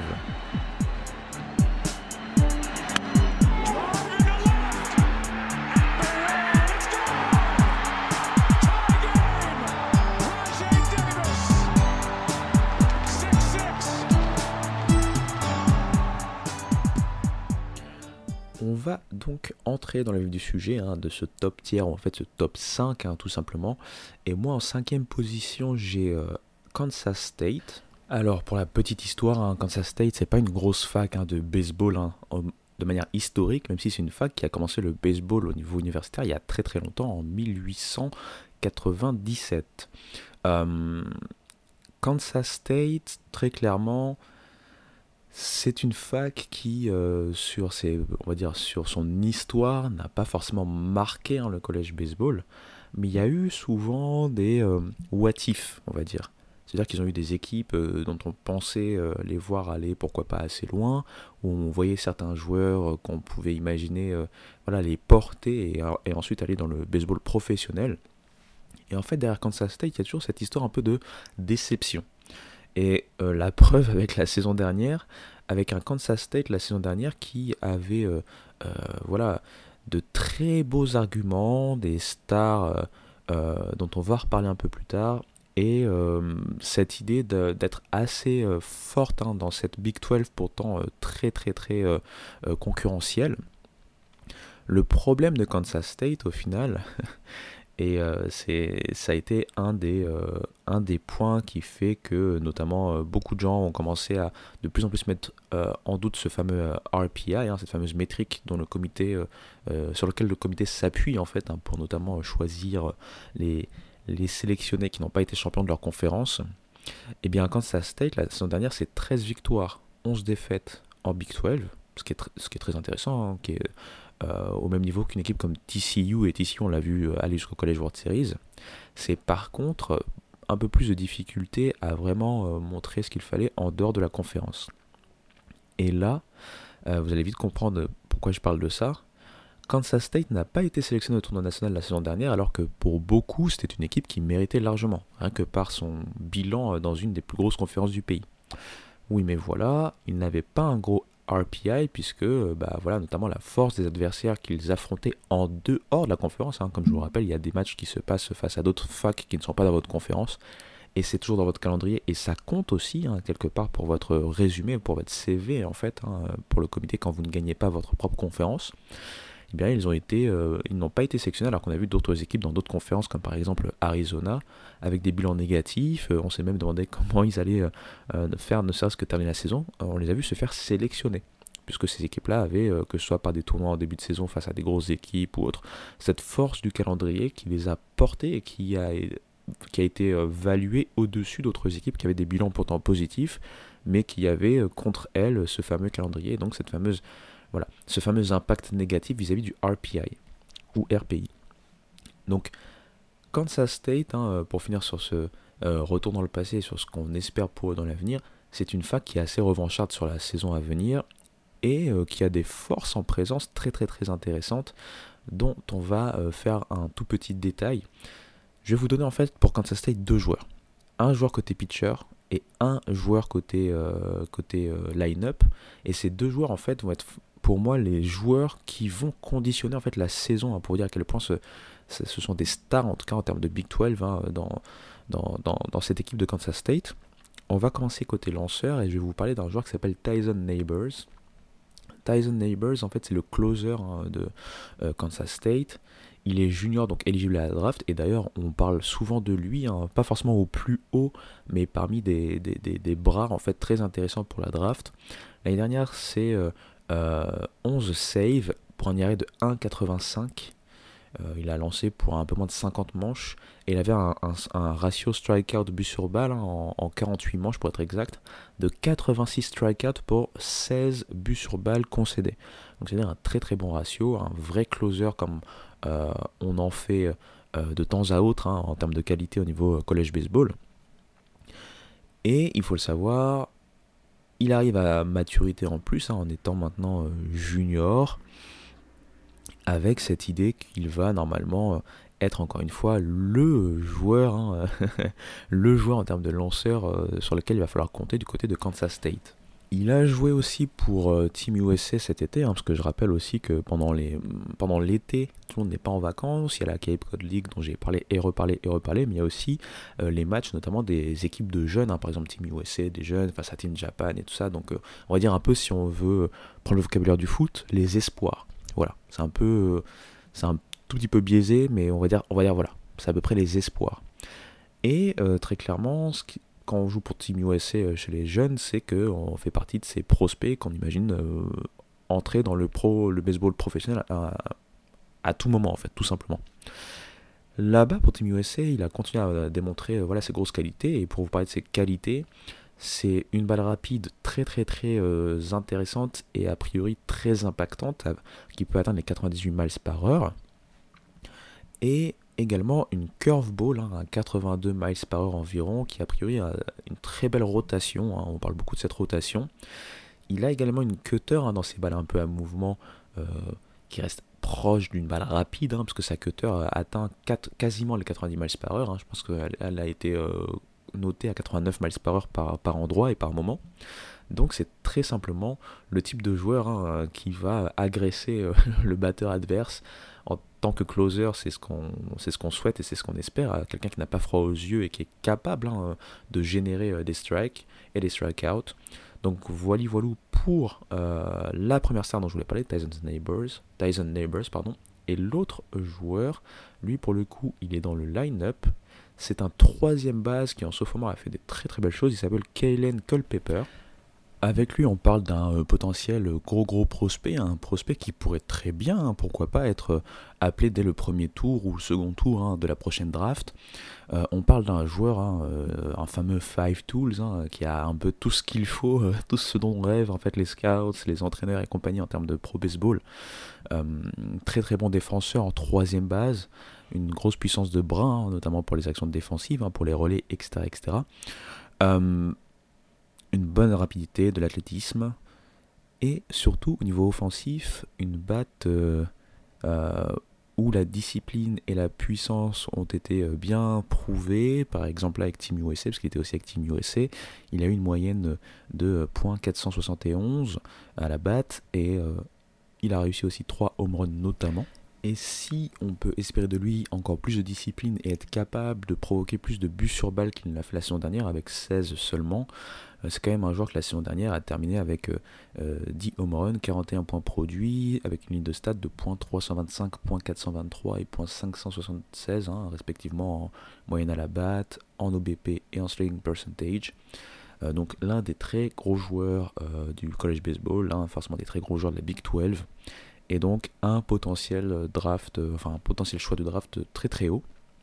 Donc à eux deux euh, ils vont quelque part tirer les rênes, hein, tirer vers le haut le reste de l'équipe, une équipe qui a quand même pas mal d'expérience, hein, et euh, également euh, des joueurs venus les renforcer en termes de transfert. Je vous donne quelques noms. Il y a un joueur, David Bishop, qui vient de TCU, hein, donc de la même conférence, qui n'a pas eu beaucoup, beaucoup d'at-bat du côté de TCU. il avait quand même, c'était assez bouché, lui qui joue première base, c'était assez bouché là-bas, donc il va amener euh, voilà, sa défense en première base et puis euh, on espère une belle production offensive. Il y a un autre joueur qui est arrivé que j'aime bien moi, c'est l'ancien de Wichita State, hein, le senior Chuck Ingram. Lui, c'est dans l'outfield qu'on va le retrouver. Un joueur qui offensivement a apporté 9 home runs, 41 points produits euh, avec, et 19 doubles, hein, avec des moyennes de .362 à la batte, un OBP de .437 et un slugging percentage de .579. Donc un joueur très intéressant dont malheureusement le gros défaut est le strikeout rate qui est assez élevé, mais euh, euh, voilà, avoir ce genre de bat avec beaucoup d'expérience dans son, dans son line-up, c'est très intéressant dans tous les cas. Donc voilà, voilà. Euh, comme j'ai dit, pour moi, Kansas State va aller aussi loin que ses deux stars principales pour aller pourra l'amener en fait tout simplement, et on espère qu'ils pourront donc l'amener au plus haut. En quatrième position maintenant, donnez-moi de l'histoire, donnez-moi du titré avec Oklahoma State. Euh, la fac de Stillwater dans l'Oklahoma est une des grosses facs hein, historiques hein, du collège baseball. Ils ont déjà été titrés dans les années 50, hein, c'était en 1959. Ils ont été au College World Series plusieurs fois dans leur, euh, euh, dans leur histoire. je dirais facilement entre 10 et 15 fois. Je n'ai pas le chiffre exact, mais c'est pour vous dire que c'est une grosse, grosse fac qui a l'habitude des gros rendez-vous. Mais paradoxalement, depuis 2016 et donc leur dernière apparition au College World Series, on les a pas vus à pareille fête. Pareil, depuis 2019 et euh, le fait qu'ils avaient gagné les Regionals pour atteindre les Super Regionals, on les a pas vus passer donc un tour dans le tournoi national hein, depuis 2019. Ce qui est euh, quand même à noter pour une fac aussi, euh, connue et reconnue. Et donc Josh Holiday, hein, dans sa douzième saison, va avoir du travail, puisque déjà la saison dernière, il y avait un gros problème pour moi hein, côté Oklahoma State, c'est le pitching staff. Ils avaient pourtant hein, des noms, hein, euh, des joueurs venus, euh, voilà, des joueurs transférés, des noms euh, venus pour renforcer un peu ce, corps de lanceurs. Je pense notamment hein, aux joueurs dont on attendait beaucoup mieux, Joaron Watts Brown, qui arrivait de Long Beach State avec beaucoup d'espoir pour OSU, qui a eu une saison pas non plus mauvaise, mais pour un ace supposé, c'était pas au niveau auquel on l'attendait. Il a quand même été pris au troisième tour hein, d'ailleurs de la, draft. Hein, euh, les Blue Jays. Je crois que c'est les Blue Jays. Je vais juste vérifier en deux secondes. Hein, J'ai internet pas loin. C'est ça, troisième tour, les Blue Jays. Euh, ils avaient un autre joueur qui était intéressant, un, two-way player, Nolan McLean, qui lui a été pris par les Mets, euh, toujours au troisième tour d'ailleurs. Et on va dire que, encore une fois, le pitching va être la grosse question pour eux. Ils ont notamment euh, beaucoup d'espoir sur un autre transfert. Hein. Cette saison, c'est un transfert du Juco, un Brian Holiday, qui a priori est leur, grosse, euh, leur gros pari, on va dire, hein, un, peu un peu comme Watts Brown la saison, dernière. C'est un joueur qui a une balle rapide qui n'est pas euh, exceptionnelle, hein, aux alentours de 90 à 92 miles par heure. il a aussi une slider qui a priori est très intéressante avec 84 miles par heure. Il a une change-up aussi assez solide. a priori, c'est cette change-up qui arrive à euh, générer du, euh, du whiff ou du swing and miss, hein, c'est-à-dire euh, des joueurs qui vont frapper dans le vide, qui vont pas réussir à contacter cette balle un peu, un peu déceptive. Mais bon, se dire que voilà, un joueur qui fait la transition du JUCO à la Big 12 est quelque part le gros espoir hein, du pitching staff hein, et, notamment de la rotation de, des Cowboys, c'est la preuve que tout est tout n'est pas aussi euh, voilà fluide que ce qu'on pourrait imaginer. Il y a des joueurs dont on va espérer voilà, des, belles choses, hein, des joueurs qui étaient déjà là, comme Jansen Keisel et, par exemple Gabe Davis. Mais bon, il n'y a pas des choses incroyables en termes de pitching. Je peux vous parler d'ores et déjà, parce que je voulais en parler juste après, euh, pour, son côté euh, plutôt euh, joueur de line-up, mais c'est le two-way player, hein, Carson Benj. Alors lui, c'est un joueur, hein, notamment au niveau offensif, qui a été très intéressant la saison dernière.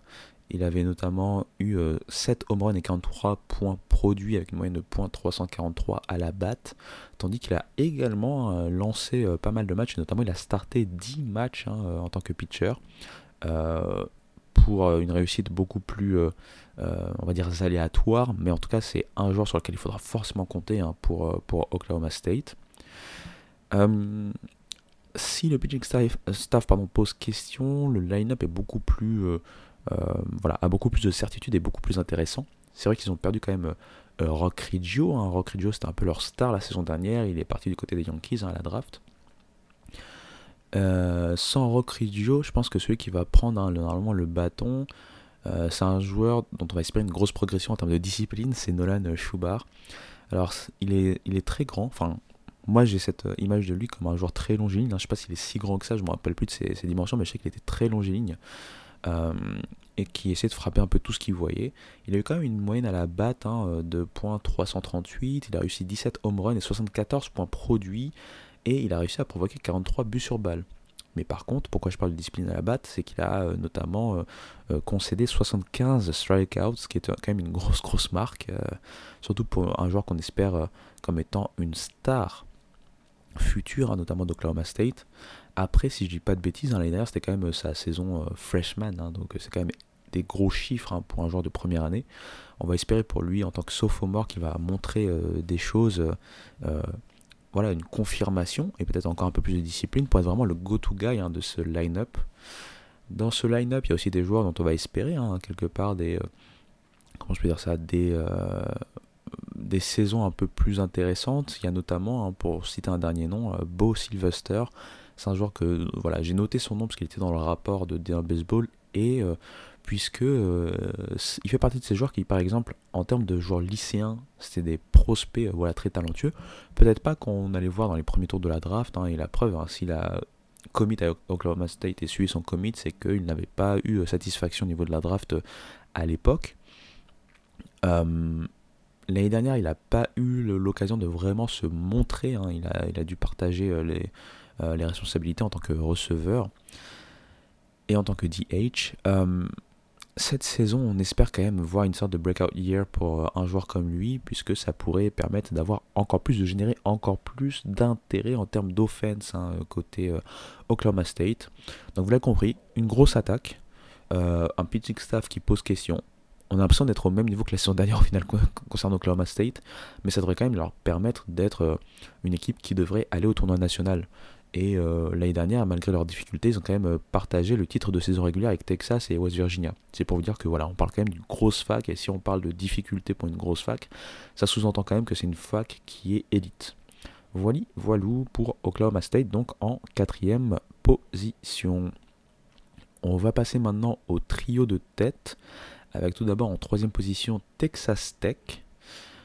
Texas Tech, hein, euh, très clairement, à a fait une saison plutôt décevante au niveau Big 12, hein, avec un bilan tout juste à l'équilibre, 12 hein, victoires, 12 défaites, mais ça c'est une fac tellement euh, aisée euh, en termes de college baseball qui, a quand même réussi à avoir un bilan overall, un, bilan global de 41 victoires pour 23 défaites. Si on veut faire un très rapide historique de Texas Tech, hein, c'est ce type de fac qui, euh, pour les programmes, dire sportifs, qui ne sont pas les programmes principaux comme le football, a eu euh, des, euh, on va dire, des remous. Hein. Donc pour le baseball notamment, il y a eu des périodes où euh, ils avaient fermé le, le volet baseball, après ils sont revenus, après il y a eu des problèmes, il y a eu des changements de conférences, etc. etc.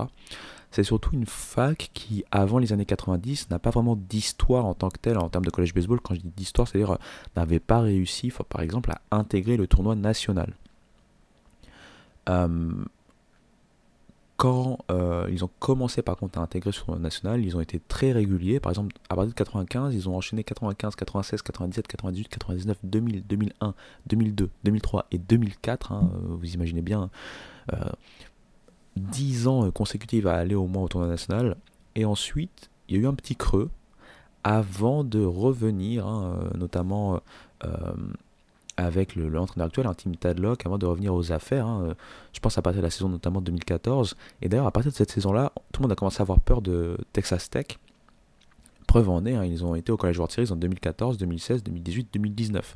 C'est pour voilà, les années 2010, ça a été très clairement euh, très très bien pour Texas Tech avec euh, des joueurs, hein, notamment sur la fin des années 2010 ou début des années 2020, qui ont euh, voilà, fait leur gamme et, apporté leur nom, en fait, leur écho maintenant que ce sont devenus des professionnels. Je pense par exemple à Josh Jung, hein, qu'on voit du côté des Texas Rangers, qui a été champion, qui a été All-Star cette saison en tant que rookie. Il sort, il sort de cette école, en hein, Texas Tech. Il y a son frère, drafté il n'y a pas si longtemps que ça, Jace Jung, du côté des Tigers de mémoire, et qui lui aussi sort de Texas Tech. Et donc Texas Tech sous Team Tadlock, hein, c'est ce genre d'équipe très très forte offensivement, euh, qui apporte quand même son lot de petites questions au niveau euh, pitching et défensif. Mais là, et pour le coup je vais être biaisé, mais en même temps je pense pas l'être non plus quand on voit ses stats, je vais directement vous parler du joueur qui fait cliquer en fait du côté de Texas Tech. C'est un peu dans cette race de gros slugger en fait qu'on retrouve hein, dans cette fac hein, du côté de Lubbock. Alors ce joueur s'appelle Gavin Cash. L'année dernière, en tant que sophomore, c'est 26 home runs, 84 points produits, 12 euh, doubles.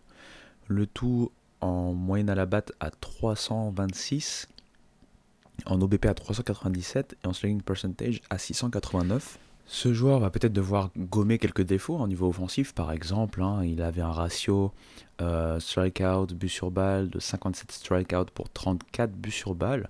Ça reste quand même euh, un peu élevé quand on, considère les stars dans ce domaine au niveau baseball universitaire. Et ensuite, au niveau défensif, il va vraiment falloir qu'il montre qu'il n'y a pas de, on va dire, il n'y a pas d'hésitation le concernant, surtout par rapport à la draft qui se profile, et il devrait avoir une carte à jouer dans cette fameuse draft. C'est pas le seul gros, gros joueur qu'on a du côté de euh, Texas Tech en termes de line-up, hein. rien que Kevin Basel, qui était le troisième base hein, la saison dernière de Texas Tech, je faisais un peu ce one-two punch justement avec Gavin Cash, puisque lui aussi a eu une grosse saison la saison dernière, 348 euh, de moyenne à la batte, 452 d'OBP et 572 de slugging percentage pour 10 home runs, 62 points produits et 24 doubles, avec un ratio euh, but sur balle strikeout bien plus intéressant, 45 hein, buts sur balle provoqués contre 32 euh, strikeouts concédés.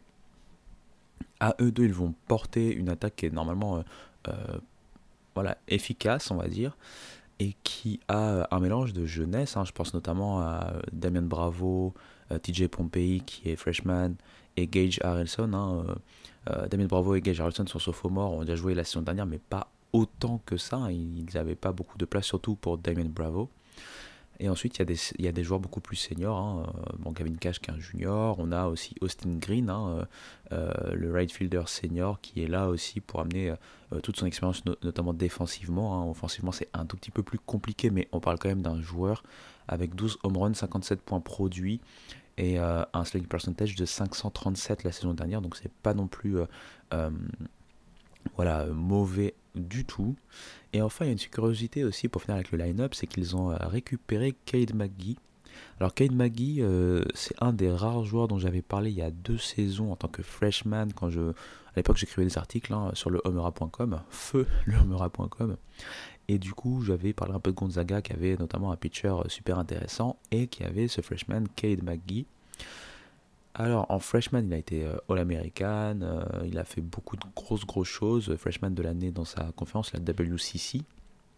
Malheureusement, la saison dernière, ça a été beaucoup plus compliqué. Euh, la saison dernière, il a eu notamment hein, des problèmes, hein, on va dire, d'efficacité. Hein, tout a un peu droppé. C'était notamment allez, 6 home runs, 20 points produits, 298 de moyenne à la batte.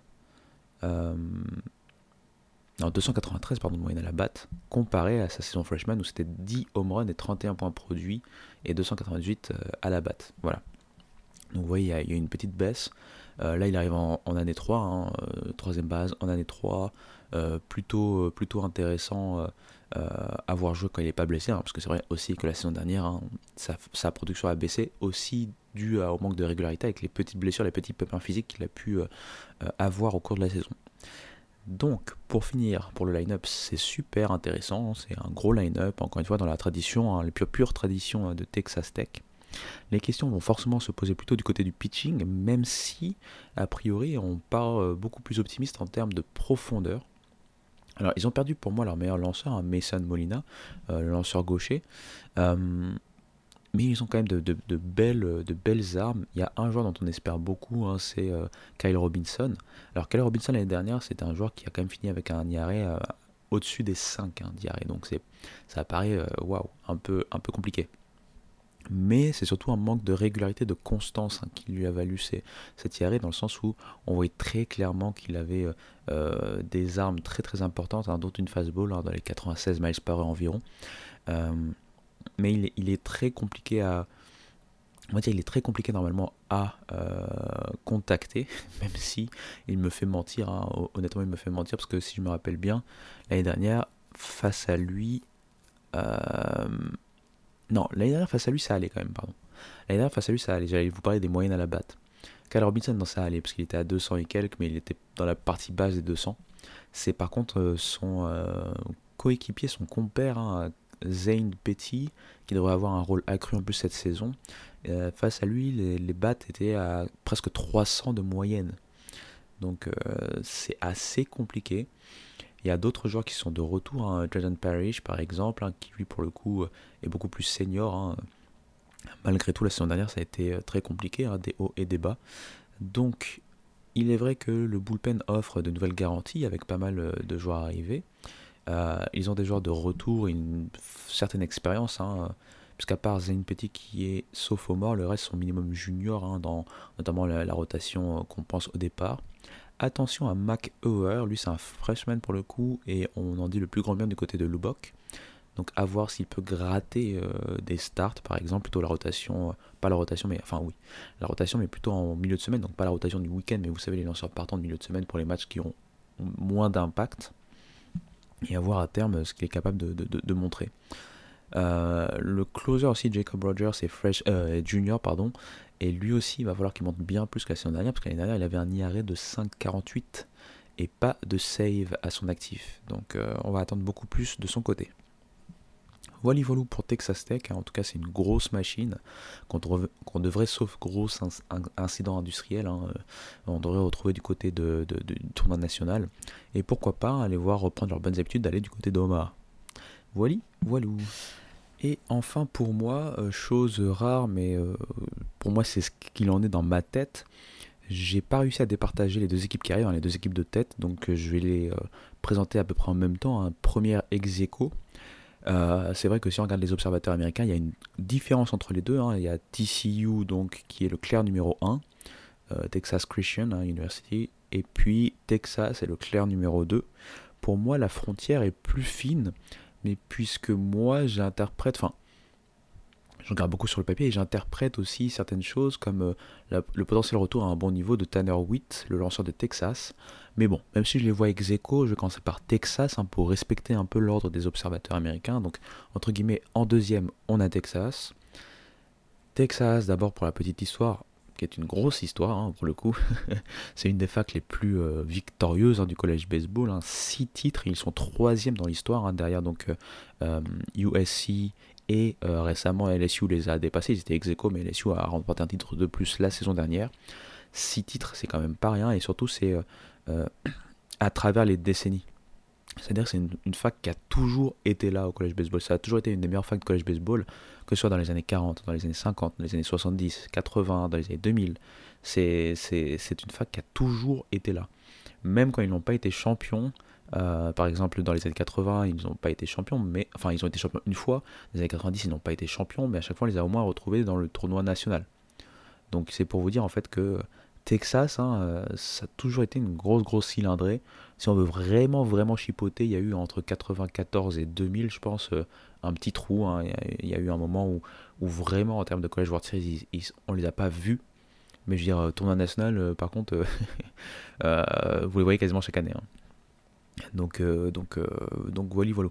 Texas, grosse, grosse fac, encore une fois.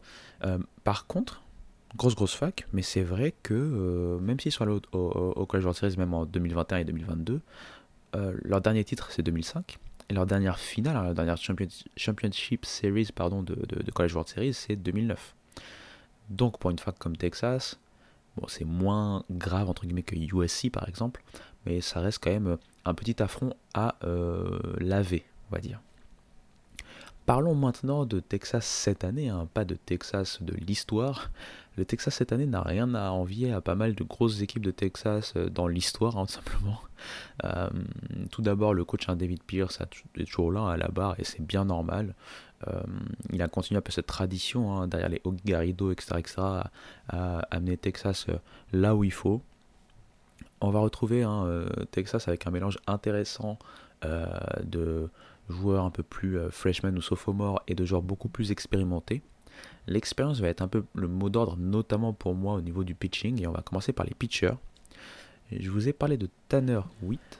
Eh bien, c'est bien normal puisque c'était la star de Texas hein, au niveau des, lanceurs. Hein. Euh, lors de sa euh, saison sophomore, il avait fait des choses assez incroyables. enfin, non, je pense. Au final, c'était sa saison freshman. Ouais, en fait, excusez-moi, je me suis trompé parce qu'il était redshirt donc Richard, je vous rappelle, hein, c'est-à-dire que pendant un an vous ne jouez pas et du coup en fait euh, cette année-là, elle est notée avec ce, cycle de redshirt. Donc quand on dit que vous êtes redshirt freshman, ça veut dire que vous êtes un freshman pour la saison où vous commencez à jouer, mais la saison d'avant vous étiez normalement freshman, mais vous n'avez pas joué, soit, soit vis-à-vis d'un transfert, soit à cause d'une blessure qui vous a mis en fait sur le côté. Vous n'avez pas été éligible entre guillemets pour, euh, pour concourir pour la saison. Donc en redshirt freshman, il avait montré de très très belles promesses alors qu'il était entouré de gros gros gros lanceurs. Hein. Et euh, ensuite, ça a été un peu la, descente aux enfers avec euh, grosses blessures. Alors, je pense que c'était une Tommy John hein, euh, de mémoire, ça doit être ça. ça devait être une Tommy John. Je suis en train de chercher pour pas vous dire de bêtises.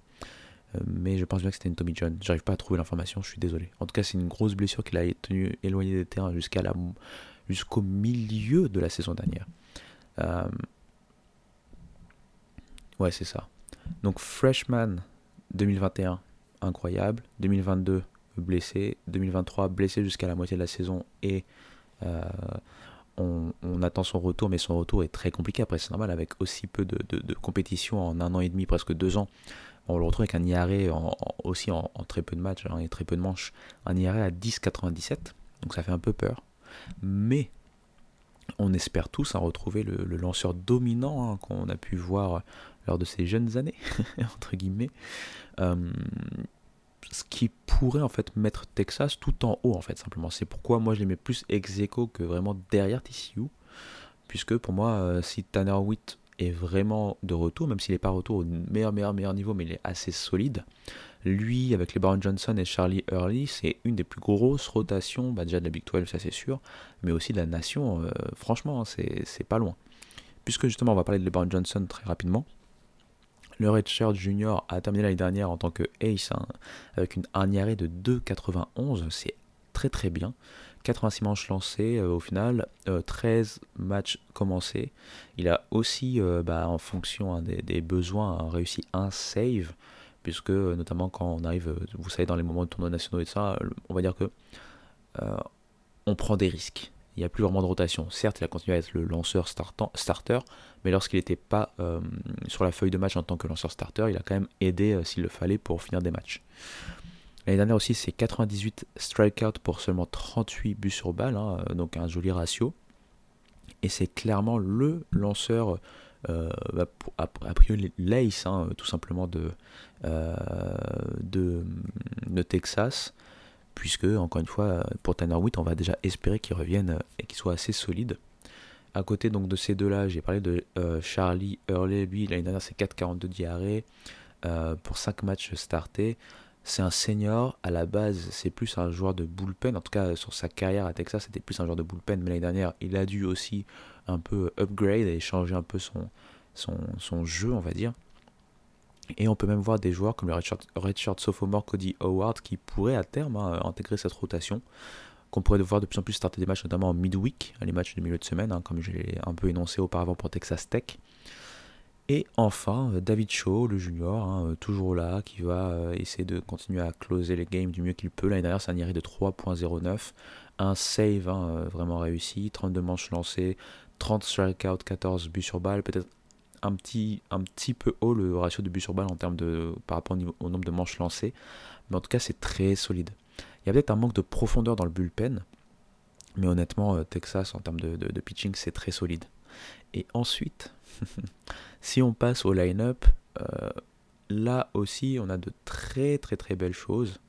On a d'abord euh, euh, Jared Thomas, normalement, devrait être le gros frappeur un peu de, cette équipe, un peu le lead hein, des frappeurs de cette équipe. Et il faut le savoir, il n'est que sophomore. L'année dernière, c'est déjà de très très belles choses, que ce soit défensivement en tant que centerfield, ou offensivement avec 321, 398, 484 en termes de moyenne à la batte OBP slugging percentage pour 4 home runs, 29 points produits et 15 doubles notamment. Là cette année on imagine que c'est un breakout year, c'est pour ça pour moi c'est celui qui va porter l'équipe. Mais autour de lui il y a de l'expérience. Hein. Euh, par exemple je vous donne Jack O'Dowd, le deuxième base, toujours là, peut-être pas la, meilleure gâchette en termes de moyenne, mais toujours productif, 37 hein. points produits l'année dernière, 13 doubles, euh, beaucoup de choses aussi très très intéressantes défensivement. On a Peyton Powell aussi qui a été très très bon, le Richard Senior. 10 euh, home run, 46 points produits, 16 doubles, 339, 431, 548 pour les chiffres, hein, moyenne OBP slugging percentage. Et on va aussi attendre beaucoup d'un joueur dont j'avais parlé la saison dernière pour le coup, parce que c'était un des top freshmen hein, en arrivant du lycée euh, au niveau de collège baseball. Et c'est vrai que ça a été plus compliqué que prévu. Enfin, on peut jamais prévoir, mais je veux dire, ça a été plus compliqué que ce, que, ce, que, ce, qui, était espéré, c'est Jalin Flores. Jalin Flores, l'année dernière, alors défensivement, ça a été très intéressant. Il a aussi partagé de son temps en tant que shortstop, ce qui aussi explique hein, qu'il a peut-être pas eu le, la meilleure régularité possible, puisqu'il n'a pas eu autant de reps que possible. Mais en 123 plate appearances, c'est 4 home runs, 23, 23 points produits, pardon, euh, 2 doubles, et par contre, au niveau des, statistiques, c'est là où le bas blesse 175 hein. de moyenne à la batte, 293 d'OBP et 311 de slugging percentage. Donc très clairement, l'année 2 de Jalen Flores va être euh, l'année vraiment à suivre, puisque s'il arrive à voilà, euh, se rapprocher de ce, dont on espère pour lui, ça devrait être très très très euh, très très très intéressant a priori, d'après les rapports d'automne, hein, puisque je suis pas le seul, hein, tout le monde en parle de toute façon de Jalen Flores, hein, vu euh, l'attente, vu la hype euh, lorsqu'il est arrivé du lycée. Euh, a priori, il a eu un très bon automne, des très bons matchs d'automne. Donc, à voir ce qu'il va pouvoir faire cette saison, mais on espère vraiment beaucoup de sa part. Et enfin, il y a un joueur dont je voulais parler pour finir le line-up et pour finir avec Texas, c'est Luke Storm. Luke Storm, euh, mine de rien, fait partie de cette grosse escouade de Duke qui a fait une très grosse saison la saison dernière. Euh, c'est un joueur qui a rapporté 13 home runs, 51 points produits, alors que c'est pas un joueur euh, réputé pour ses qualités offensives pures. En témoigne par exemple sa moyenne à la batte de .258, un selling percentage de moins de 500 en college baseball, hein, notamment pour des juniors ou seniors, c'est pas forcément ce qu'il y a de plus reluisant, mais c'est quelqu'un qui a été bien productif et qui aussi en défense a apporté des choses, et en termes de leadership est capable aussi d'élever la voix, même s'il arrive dans un nouvel effectif selon moi. Donc vous l'avez compris, de l'expérience, de l'explosivité dans le line-up. Euh, une principale question, c'est Jalin Flores pour moi.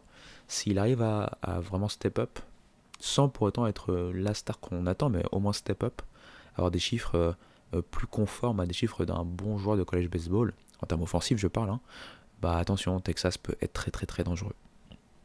Ajouter à ça encore une fois un pitching staff de, haut vol, c'est pas pour rien que je vois Texas aussi haut mais a priori détrôné tout en haut par TCU. TCU, c'est très intéressant puisque l'année dernière, on a enfin pu voir ce que Kirk Sarlos comptait amener en, remplacement du légendaire hein, Jim Schlossnagel. Hein. Jim Schlossnagel, je rappelle, hein, pour TCU, c'est leur gros coach. Euh, il les a amenés en College World Series plusieurs fois d'affilée. Il a été là-bas pendant euh, euh, quasiment 20 ans pour des, très grosses performances pour TCU.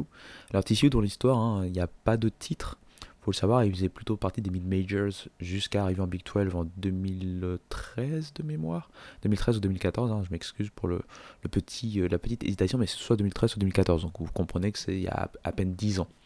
Euh, en Mountain West, par exemple, ils avaient quand même réussi à faire quelques apparitions au tournoi national, hein, euh, notamment 2006, 2007, 2008, 2009, 2010, 2011 et 2012, c'est bien ça. Euh, en conférence USA, ils y ont passé que 3 ans, mais pareil, ils avaient réussi en 2004-2005, hein, toujours sous euh, Schlossnagel, à faire, bah, voilà, à faire de TCU ce qui est devenu un peu TCU, c'est-à-dire une marque de fabrique en termes de régularité. Ils ont réussi à faire les College World Series euh, sur pas mal d'années de la décennie 2010, 2010, 2014, 2015, 2016, 2017. Et puis là, l'année dernière, ils sont repartis, mais cette fois-ci sous Kirk Sarlos en College World Series, hein, après avoir eu une deuxième partie de saison tonitruante. Comme souvent en collège baseball, et je l'avais dit hein, déjà pour d'autres exemples, le momentum est presque aussi important que le talent. Par exemple, TCU sur la première partie de la saison, c'était sympa, mais sans plus, hein, assez de beaucoup d'irrégularités malgré des stars euh, connues comme Braden Taylor, hein, qui a d'ailleurs été drafté. Mais euh, petit à petit, on a commencé à voir euh, des choses très très très intéressantes. Une offense très difficile à arrêter, une offense dont on va parler parce qu'il y a quand même pas mal de joueurs qui sont partis. Un pitching staff très solide. Et là aussi, pour moi, le pitching staff va être une des grosses forces hein, de euh, euh, Texas Christian. Mais autant parler de ce qui va arriver, selon moi, euh, pour cette saison 2024. Alors, tout d'abord, on va parler des forces forcément en présence. Pour moi, TCU est clairement l'un des favoris, si ce n'est le favori, puisque, comme j'ai dit, en termes de pitching staff, il y a tout ce dont tout ce dont on a besoin. Pardon. On a tout d'abord un euh, pitcher qui en tant que freshman a été exceptionnel, je trouve. Hein, pour un freshman, euh, Cole Claker, c'était 17 euh, matchs startés, 3,72 diarrhées, donc en 19 apparitions. Donc il y a eu deux autres matchs où il, est sorti en tant que, enfin il est passé en tant que releveur. Presque 100 manches jouées, 96 hein, lancées. Un, un ratio très intéressant. Et avec lui, des ajouts, hein, notamment via des transferts, qui sont très très intrigants. Euh, on a d'abord, hein, et forcément, euh, on va en reparler aussi dans le line-up, bah, Peyton Toll. Peyton Toll, en fait, c'est un two-way player qui jouait en AAC l'année dernière du côté de Wichita State et dont tout le monde parlait. C'était un peu le Paul Skins de l'année dernière, lorsque Paul Skins, l'année d'avant, était à Army. Je ne sais pas si ça fait sens, mais vous savez, Paul Skins, c'était pas juste le premier tour de draft qu'on avait l'année dernière. À la base, au niveau du collège baseball, c'était une star du côté de. Alors, je dis Army, mais c'est Air Force, pardon. Euh, pour ses qualités de two-way player. C'est à LSU qu'il a décidé de se focaliser sur le, sur le pitching seulement, et bah, ça lui a donné raison. Hein. Peyton Tolley, bah, l'année dernière, ou Peyton Toll, pardon, c'est euh, le style de joueur dont on voyait du côté de Wichita State, hein, euh, aussi bon du côté de, du pitching que du côté offensif. Là, on va se focaliser sur le pitching. Alors, il a une balle rapide qui n'est pas exceptionnellement rapide, mais il peut faire le, qui peut faire l'affaire parce qu'il a aussi d'autres, d'autres armes, notamment une balle cassante très intéressante à son arsenal. L'année dernière, c'est un IRA de 4,62 euh, et en 85 manches lancées, un ratio de 97 strikeout pour 19 buts sur balle seulement. Donc c'est le genre de joueur qui vous fait assez cliquer, puisque vous pouvez le voir des deux côtés encore une fois du, terrain, hein, en tant que lanceur et ensuite en tant que joueur offensif. Mais c'est pas le seul transfert qui arrive. Hein. Il y a aussi euh, Ben Hampton. Ben Hampton, je vous en ai parlé rapidement euh, tout à l'heure hein, quand je parlais de West Virginia, puisque euh, c'était un de ces joueurs, hein, tout simplement. comment dire ça? C'était un de ses joueurs, un de ses meilleurs joueurs. Et c'était d'ailleurs pour moi le lanceur le plus solide du côté de West Virginia. il va apporter toute son expérience bah, en tant que starter, potentiellement starter de milieu de semaine, hein, tellement c'est chargé en termes de starter du côté de TCU, mais il peut aussi apporter des choses en fonction des stratégies hein, de, Kirk Sarlos. Hein. S'il veut lancer un starter gaucher par exemple, il peut le faire appel à lui. Euh, il y a aussi Zach Morris. Zach Morris, c'est un transfuge du côté de, enfin qui vient d'Arkansas en fait. Du côté d'Arkansas, il a eu beaucoup de, difficultés vraiment s'imposer. Il, a quitté donc Arkansas et là du côté de Kirk Sarlos, on s'en frotte les mains en disant qu'a priori, d'après les rapports d'automne, c'est un des meilleurs bras en termes de lanceur de, de, bah, de l'effectif. Donc il y a tout pour faire en termes de starter, en termes de rotation, euh, et également avec le closer, hein, Ben Abelt, qui lui avait un de 3,60, réussi 2 saves, euh, très intéressant. C'est clairement l'un des points forts hein, de TCU, le pitching staff et notamment sa rotation. Le bullpen aussi devrait être très intéressant. Maintenant, bah, bizarrement, les, questions vont plus se poser du côté du line-up. Le line-up reste très intéressant, mais euh, l'année dernière, comme j'ai dit, ils avaient leur star, hein, Braden Taylor, en troisième base, mais ils avaient aussi des gros gros joueurs. Ils avaient Trey Richardson, Austin Davis, Elijah Nunez, euh, Cole Fontenelle, qui sont euh, bah, tous hein, partis.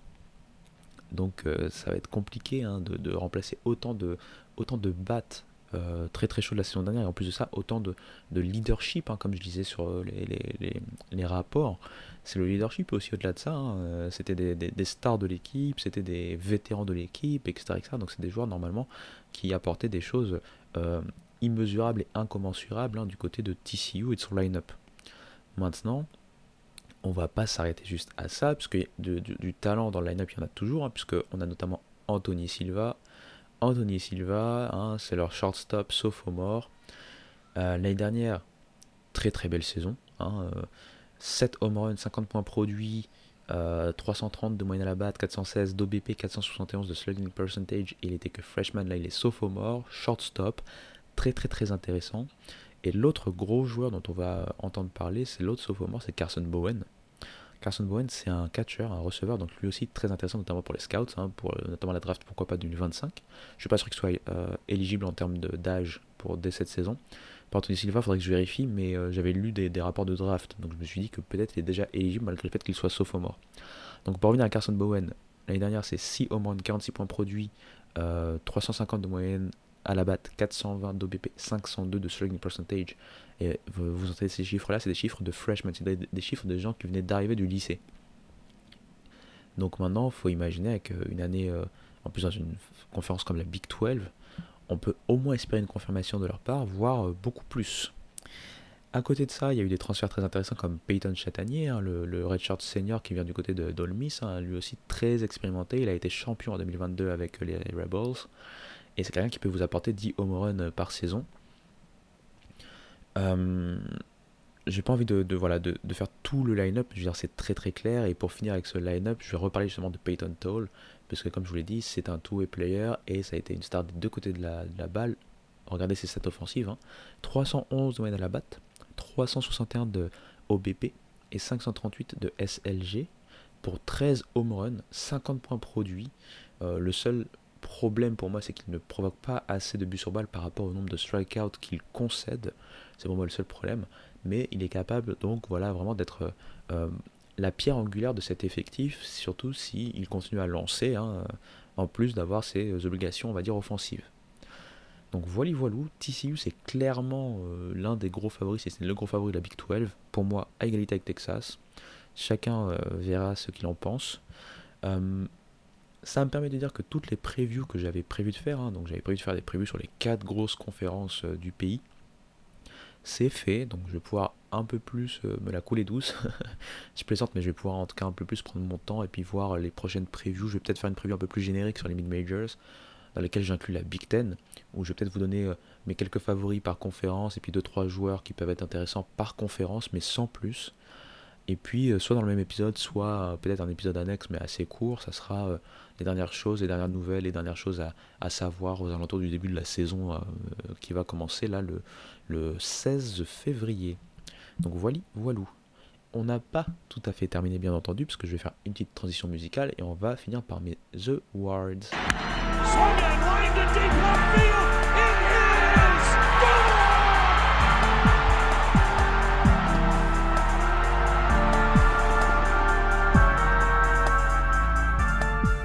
Donc maintenant vous connaissez la formule, hein, le coach de l'année, le freshman de l'année, le pitcher de l'année et le joueur de l'année dans la conférence Big 12.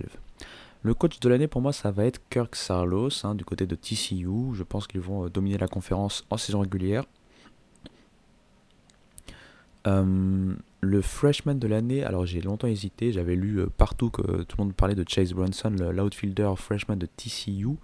Mais moi, j'avais un autre joueur, c'est le lanceur freshman de Texas Tech, Mac Heuer. Donc euh, à voir hein, qui aura raison. Je plaisante. Euh, ensuite, justement, on va parler de pitcher. Hein. Le pitcher pour moi de l'année, c'est euh, LeBaron Johnson du côté de Texas. Et puis le meilleur joueur hein, de l'année pour moi, c'est JJ Weatherhold, le joueur de West Virginia. Donc voilà, voilà, vous avez mes, mes awards. Vous pouvez me les ressortir quand tout sera faux en fin de saison. Voilà, voilou. J'espère encore une fois que ces euh, podcasts assez denses vous auront quand même euh, captivé du mieux que j'ai pu, on va dire. Euh, j'espère que ça vous donne aussi quelques clés. Ça vous intéresse de, de, savoir un peu plus sur le collège baseball, par exemple. La saison arrive très très vite. Hein. Comme j'ai dit, je vais essayer de faire un ou deux épisodes aux alentours du début de la saison, ou peut-être un va sortir avant que la saison commence, mais là je vais clairement ralentir la cadence. Hein. J'ai fait exprès de sortir d'un coup, puisque après je savais que j'avais pas mal d'obligations, notamment professionnelles, qui vont me euh, faire en fait réduire la cadence. En tout cas, très content d'avoir pu faire cet exercice avec vous. Euh, encore une fois, désolé pour les petites coquilles de ci et de là, mais franchement, j'ai fait de mon mieux pour m'améliorer au fur et à mesure. Et je pense que euh, sur ce podcast-là, notamment, il y a moins de coquilles, par exemple, que sur un podcast que j'ai fait avec la ACC il y a quelques semaines de cela. En tout cas, je vous remercie beaucoup pour le suivi, pour les commentaires, les questions posées. N'hésitez pas à continuer à me poser des questions. Et sur tous ces bons mots, on se dit tout simplement à très bientôt. Ciao.